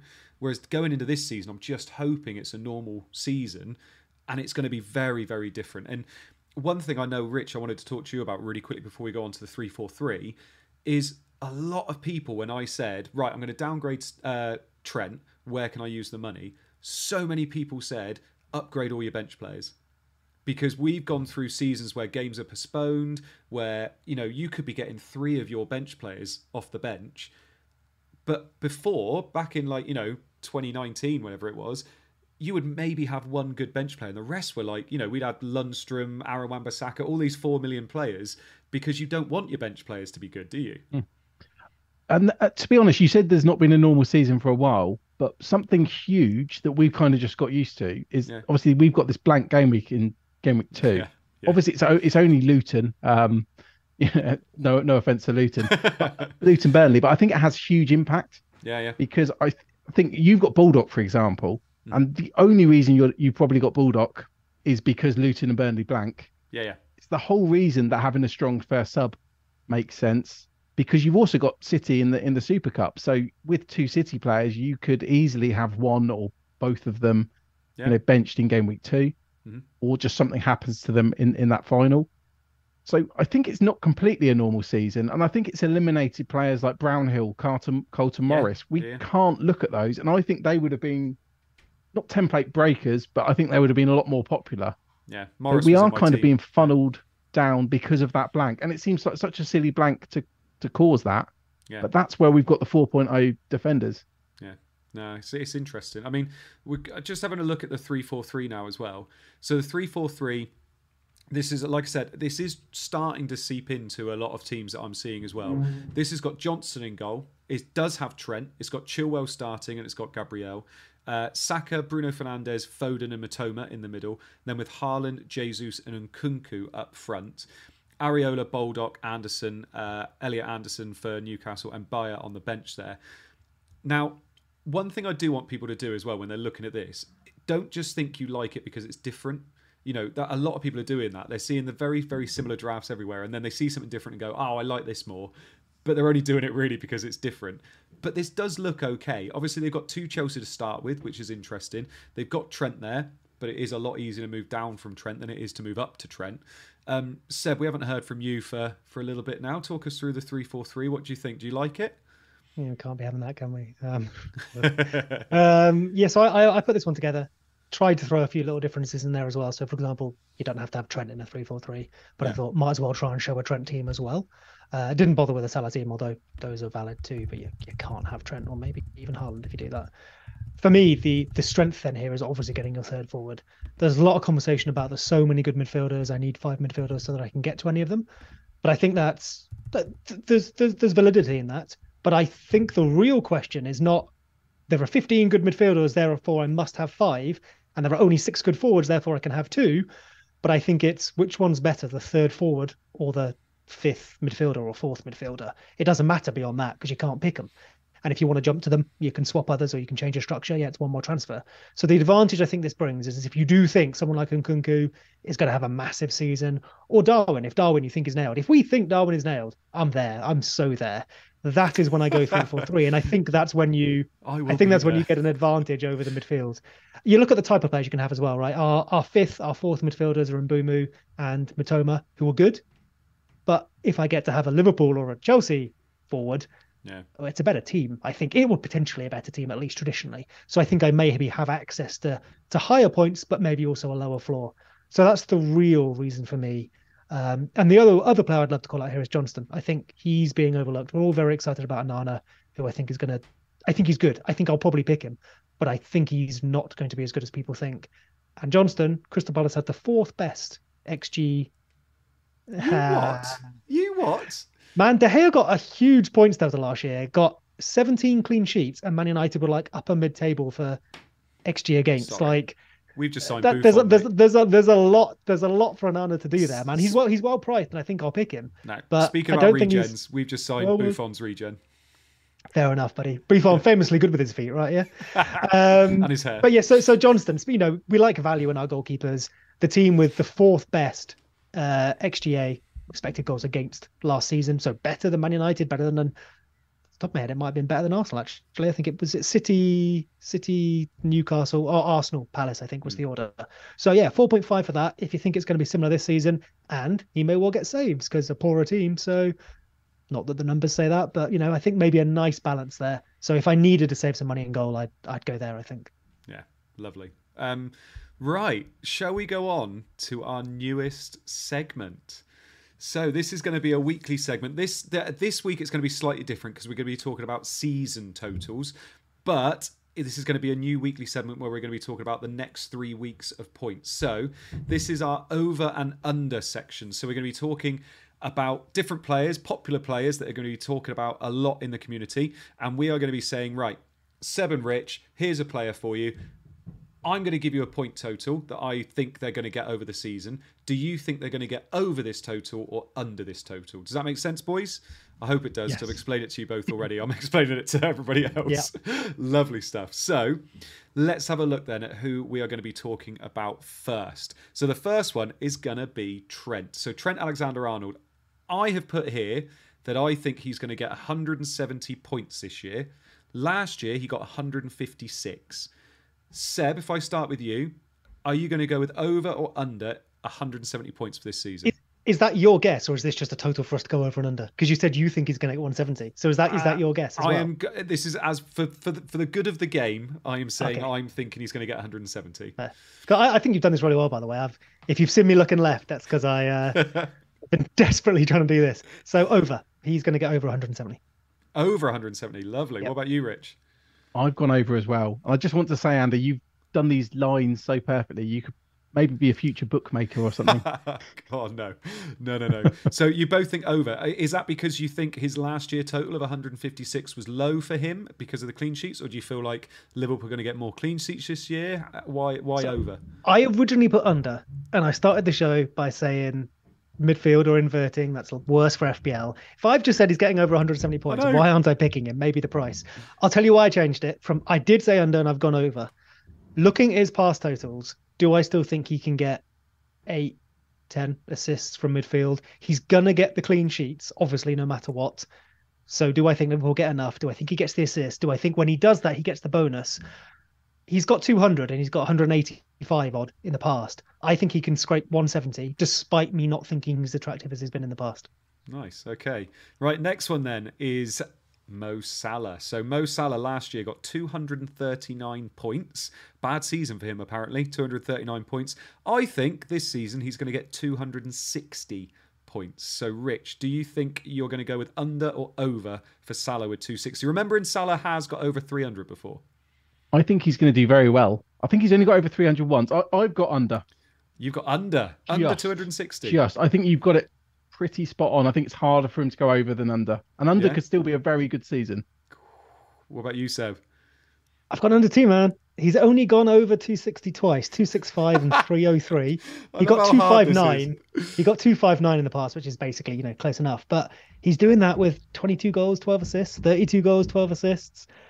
Last year he got 19 goals, 13 assists, some bonus. He's not great at bonus, we know that. 239. I think I think under and yet still very good. Last year was a good season for him.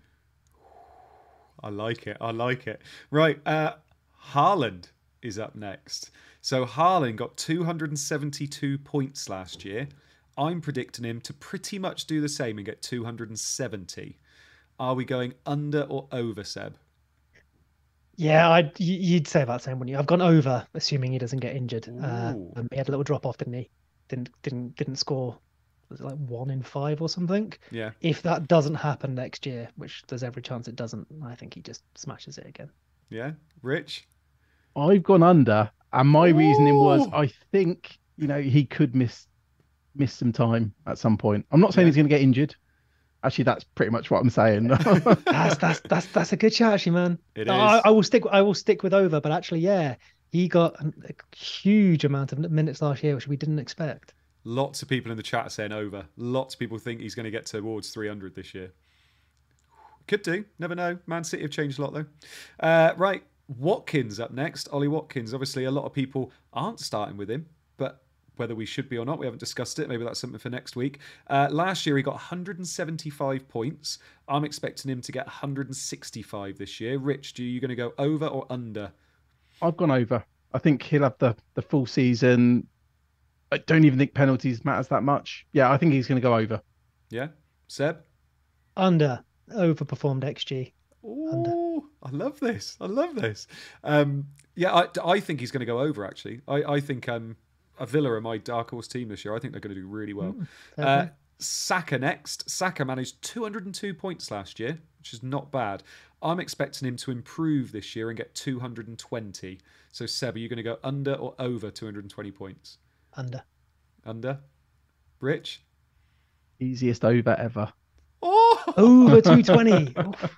Love it. Is that because of your love for Saka or? It's not love. It's just an honest honest prediction. I said I think he's going to improve.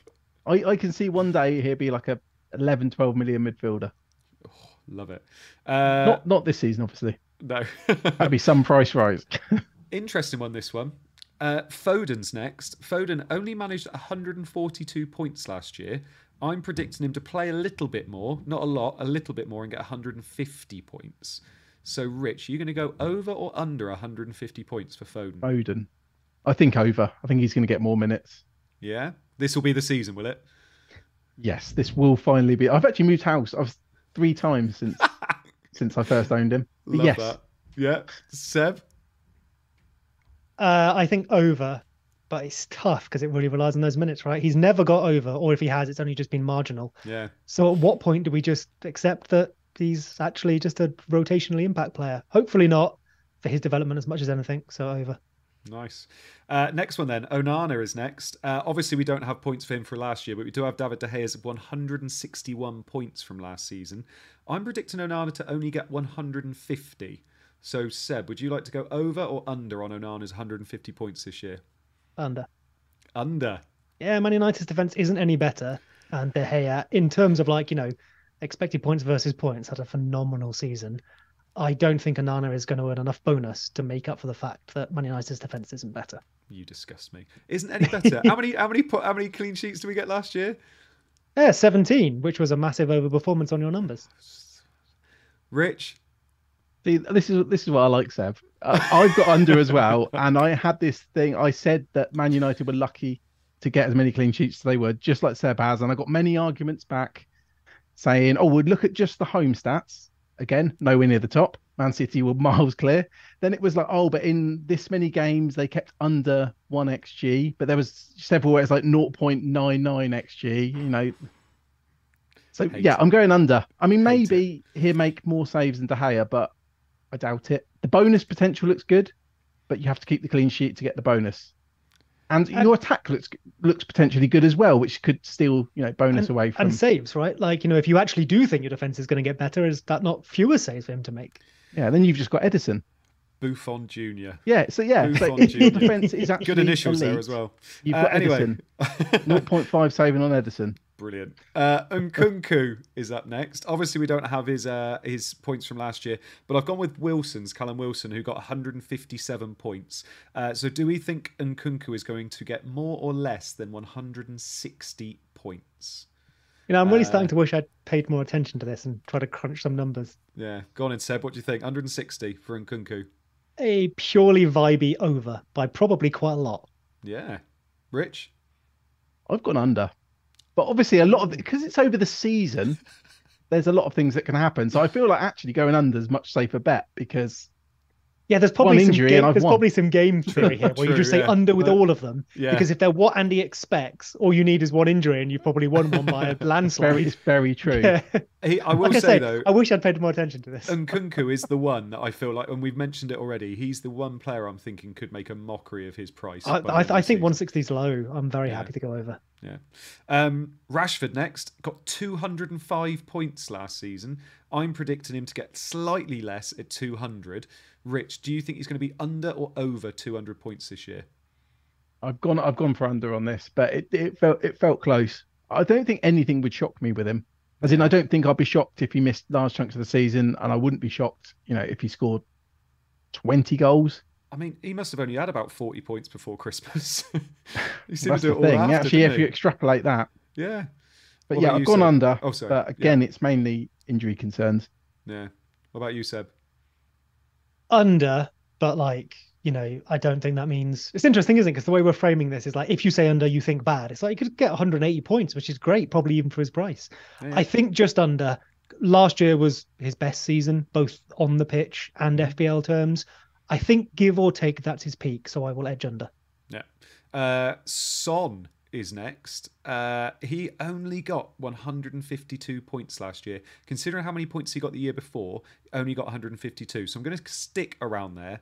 Do we think he gets above or below 150 points? So basically, I'm asking you, is Son going to return next season? Rich, what do you think?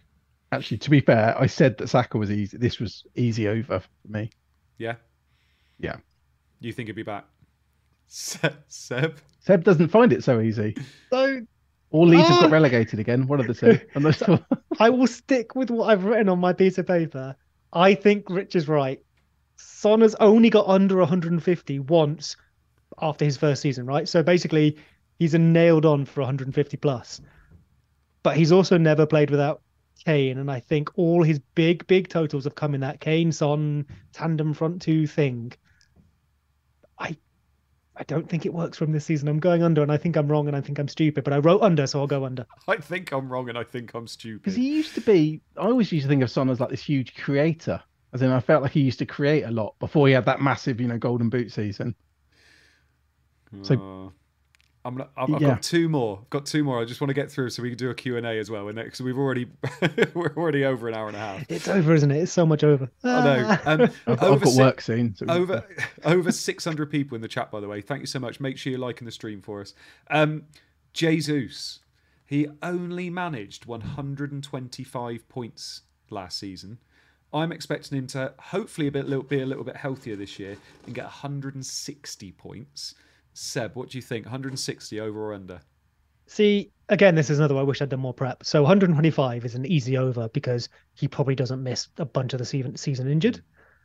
But you've obviously gone, you've accounted for that with 160. So I wrote over and I'll stick with it because I think if he's there nine all season, he he really pushes that up. But maybe I've been stupid again. yeah rich what I found interesting about that is you said he got 120 points. Loads of that was in one game. Um, yeah, but was, um, yeah, I, I've gone over as well. I've gone over as well. yeah. yeah nice Yeah, I'm And expecting last- big, big things. last one, which I think is going to be a big one as well. Darwin Nunez. He only managed 100 points last year. I have put him at, I think, a rather generous 150 points this year. Rich, over or under 150 points for Darwin Nunez? I've been reading a lot of stuff about him recently from Liverpool fans, and it looks like that number nine positions might be his to lose. So I think it's easy over. Seb is like, no, I don't want to I'm get gonna him. Pick him. wanna I'm gonna pick him. I know you, uh, we already know I'm Seb's gonna gonna. He just doesn't know yet. yeah, exactly. Seb, you're going over then, aren't you? Yeah, Can- can I have a double it option? Um, like in, in in in all in all seriousness, yeah, over. over. Like if he if he, if he gets that if he gets that position, um, he can underperform his XG for all he cares. He did last year, and his points per match or whatever were still decent. If he plays, yeah, over comfy. You look at. I mean, this was a bit of my logic for Jesus as well. You look at like what someone like Kane, Aguero, whatever I've got in the past. I'm not saying he's going to go get Kane points, but Kane very clearly gets past 150 very, very easily. So Darwin, easy, 160, 170, 180, fine. Yeah, not 300 then. Uh, can't wait I'd love it so much. to You know, you know, you know what will happen? It'll be like Bamford again or something, where like he will get 300 points, and for whatever reason, I'll be like, no, no, I must resist this temptation. It's, it's an emotional epic, and everyone gets all their points. Yeah, and me and Rich will I, have I, him. even though I win, I lose. Yeah. We're captain in Um, game week two against Bournemouth. if you if you liked uh, the over and under section, let us know. Like I said, I want to try and make that a bit of a weekly uh, uh, segment that we're going to do at the end of each stream. So let us know if you like it. Um, now, before we move on to the Q and A, uh, which will be fairly shorter than I thought it was going to be. Uh, I just need to tell you about the community team. We are going to do the community team next season. Uh, the big thing, though, is that Seb and Rich took so much time doing the community team last year that it actually was to the detriment of their own team at times. So what we have done this year, I have asked somebody who has been a avid Scoutcast listener for years uh, in Rank Chaser, FPL Rank Chaser. So if he's in the chat, hello rank chaser he is going to take on the community team he is going to make a group chat for any scoutcast member uh, watchers that love scoutcast and watch it every week and you are going to be doing polls and setting up the team and basically going against me seb and rich and if any of us lose to you there will be a forfeit. We will know what the forfeits are by next week, but we will see whether basically you can beat us. So whether the Scoutcast viewers Hive Mind can beat us next season. It did really well last year, but obviously that was us also kind of scaffolding it in. We want to see whether just you can beat us. Rank Chaser is in the chat. Hello, mate. We're going to set up the thing, um, the group chat for everybody tomorrow. So be prepared. If you fancy it, we'll put out a bit of a thing uh, tomorrow, and you can make sure you like it and you can be involved in the group chat. Rank Chaser is, you know, he's brilliant. He knows his stuff with FPL. He has good finishes as well, so he knows what he's talking about. So um, uh, he's going to take it on for us this year. Um, yeah, if it wins FPL, you can all host this next year. Uh, right, let's uh, go for a bit of a go for a bit of a Q and A then. So chuck your questions into the chat. Um, and yeah, we'll answer as many as we can as quickly as we can. Uh, like I said, we had I think we peaked at about 750 people in the chat today, which is lovely for two weeks before the season starts. Uh, I'm hoping we get to about a thousand people. Um, well, by next Monday, really, isn't it? Because that'll be our first stream before the season starts. Um, so uh, yeah, chuck us in your questions, anything you like. Try and make it uh, as specific as possible, uh, and we'll try and answer them as quickly as possible. Um, Nothing's coming in at the moment, lads. This is a bit embarrassing, isn't it? Oh, here we go. Uh, Thomas Nilsson says, uh, "Could Cancelo be out of the position comeback kid as a replacement for Mahrez?" Rich, what do you think? kind of hope not, because I was kind of. I, I think then we'd all get him if that was the case. And Foden, what happens there? Like I know Foden can play different positions. Um, I, I honestly don't know. I think that's one for Luke Disable, isn't it? Like Yeah, if it happens, everyone will go there. yeah. I've not seen anything to suggest that. No, last thing I heard was that um, with Dembele going to PSG, Barcelona were basically Cancelo's like their their top target. Um, Okay. so- What, yeah, because it- Dembe- what? because Because then they got the Dembele's funds. Yeah, and they need Oh right, I thought you meant as a replacement. I was like, No, do no, they no, know who they need the players funds, are? so then they're, they're going to push on to try and get him. Yeah, that makes more sense. not, Sorry, yeah, yeah. Um, Um, lovely. Um, Seb from Tony D says Salah or Trent.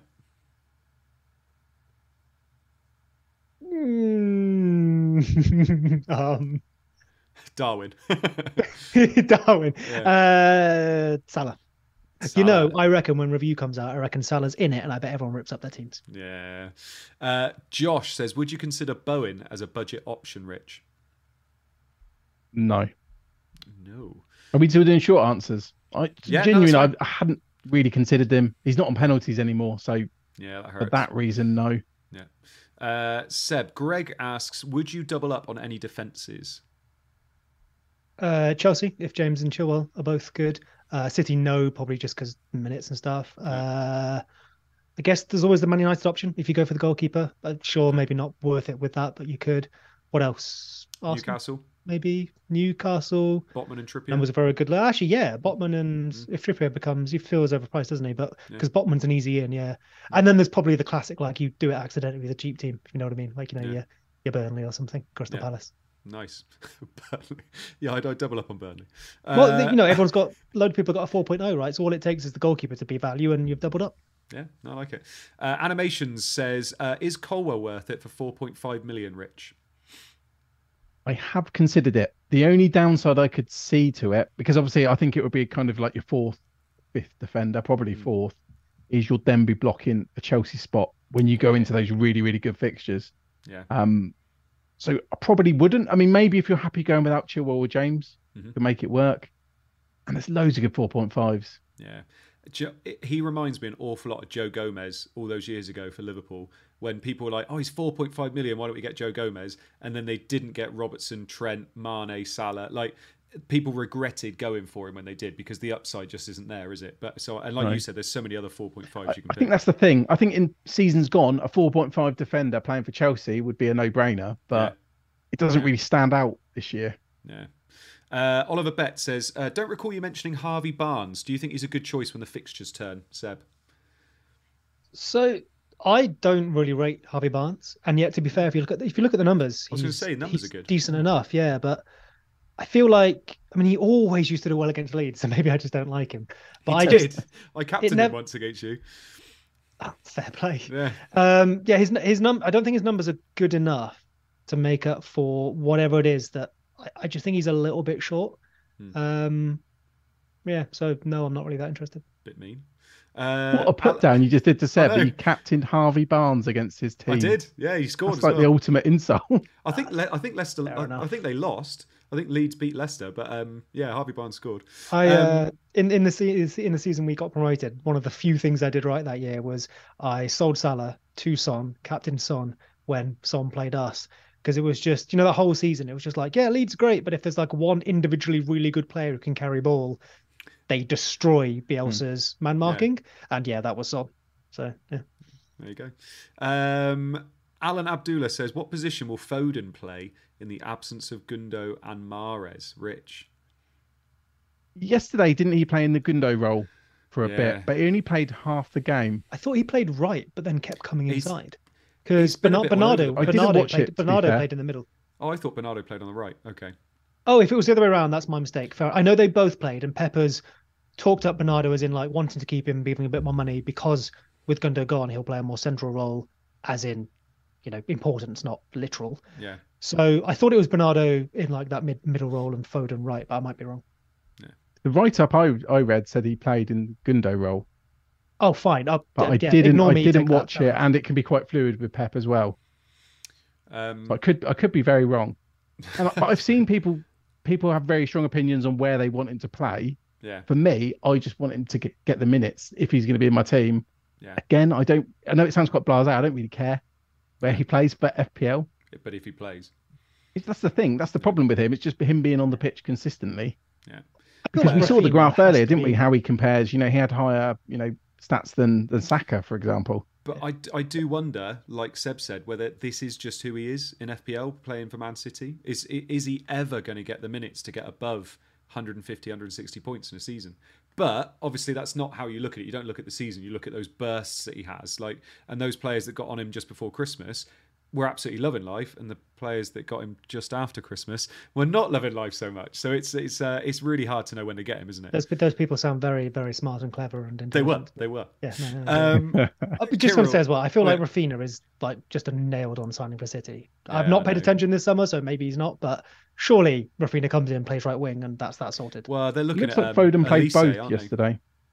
Oh, are they? Sorry Elise? to interrupt there. Yeah. Foden played both. He was, I I, think he was on the right and Yeah. he was playing the Gundo role. I know role. Disable came out and said that it, it's either, but it's looking more likely he'll be the Gundo role, um, which is interesting. Yeah. Uh, Kirill says a bold prediction: Who scores the most points over the first five game weeks? Foden, Darwin, or Bruno? Seb.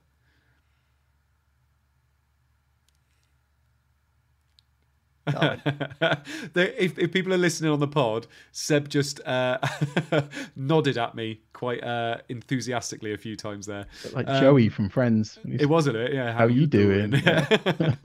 um, right. Uh, oh, someone just mentioned there. Um, oh, I can't see where it's gone now. Though. There we go. Nuclear atoms. Are some Man United fans deluded to think Højlund will just kick off immediately?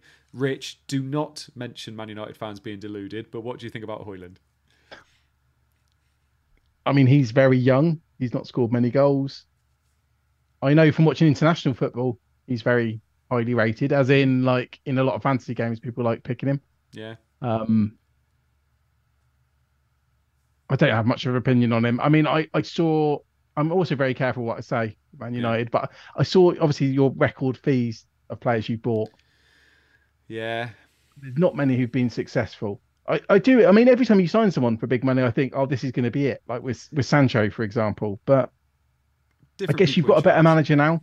Yeah, and d- be- better Yeah. people making those decisions. Do you think well. he's actually going to play regularly to begin with? not to start with? He's going to need time, big time. Yeah, Um, because he's young. Yeah, uh, because he's young, because he needs to be protected. And I think Ten Hag is one of those managers that will protect him. I don't think he's just going to shove him in there and say, be our striker. But he's got an awful lot of attributes that are great. I think, you know, he's going to be one of those players that I do like him. And I think he's going to suit the way Ten Hag wants to play. He's that player that can bring the ball down and, you know, protect it and bring other players in, which is perfect when you look at our wingers and the fact that he can occupy those defenders and people like Bruno is going to be, you know, loving life. But he's not going to be that player straight away. He needs time, and I think anybody going with him straight away is more out of either hope or they're a Man United fan that's got excited, if that makes sense. Onana, Yeah. I could always understand. Like I could understand people going for him with the fixtures and with how good defensively they were last year, Seb. But I think if you're going for Højlund, I think that's more you're excited than anything else. I else. think Onana's a good pick. I just Yeah. I chill out, chill out with the point expectations. yeah, Yeah. Um, I, I mean, Højlund's been. It's a pretty big overpayment, but Man United tax is real, right? You know, there's no. oh yeah, yeah. FPL, it doesn't matter what they paid in real life. Uh, I don't think he's an FPL option yet. And in terms of, you've basically chosen to do the anti Casemiro, right? You've overpaid again, but this time for the opposite reason, which is potential as opposed to current production. Yeah. He's currently got 20 90s in a top five league, which obviously was Serie A last season. Yeah. Got, was it nine goals from about nine XG? So fine, has all the attributes. But it's one of those where like you've paid for what he'll become, not what he currently is. Yeah. big big fee, and the wages were higher than I expected as well. So I I think the value proposition is is dodgy. But if your other alternative was Kane and you couldn't have made that work, eh, fair enough. If he comes good, you've probably done what I wanted you to do with Casemiro, which was you know look to build to the future rather than try and solve now. So I can't have it both ways. I can't criticize both of them, you can, and people do. and I will Um, try, but I'll be wrong. so uh, lovely stuff. Uh, chat, like I said, I think we we um, peaked at about 750 people there. Thank you so much for listening uh, and so much for watching as well. If this is your first time watching Scoutcast or listening to Scoutcast, I hope you enjoyed it. And please join us every week. We absolutely love doing this. And like I said, we are literally here every week. We're quite reliable. There was only one week last year where none of us were available because we were all ill. Um, but we love doing this every week and we love to see more and more people watching and listening. If you did enjoy it, make sure you like it and make sure you mention it on Twitter as well. We'd love to interact with you on Twitter too. We will start this community team group chat tomorrow, so make sure you're available for that if you are if you want to be involved. Uh, Rich, thank you so much for joining us. I hope you enjoyed yourself tonight. Yeah, no, thanks, thanks for having me. Um, yeah, I'm glad we don't start any later. Let's put it that way. But it's been good. We've covered a lot, and I, I feel like we could have covered a lot more. It was going to be like that tonight, wasn't it? It was always going to be a bit of a longer one, so apologies. Uh, but thank you so much for joining us. And Seb, I hope you enjoyed yourself as well, bub. I really did. Yeah, thanks so much for for having us back. Yeah.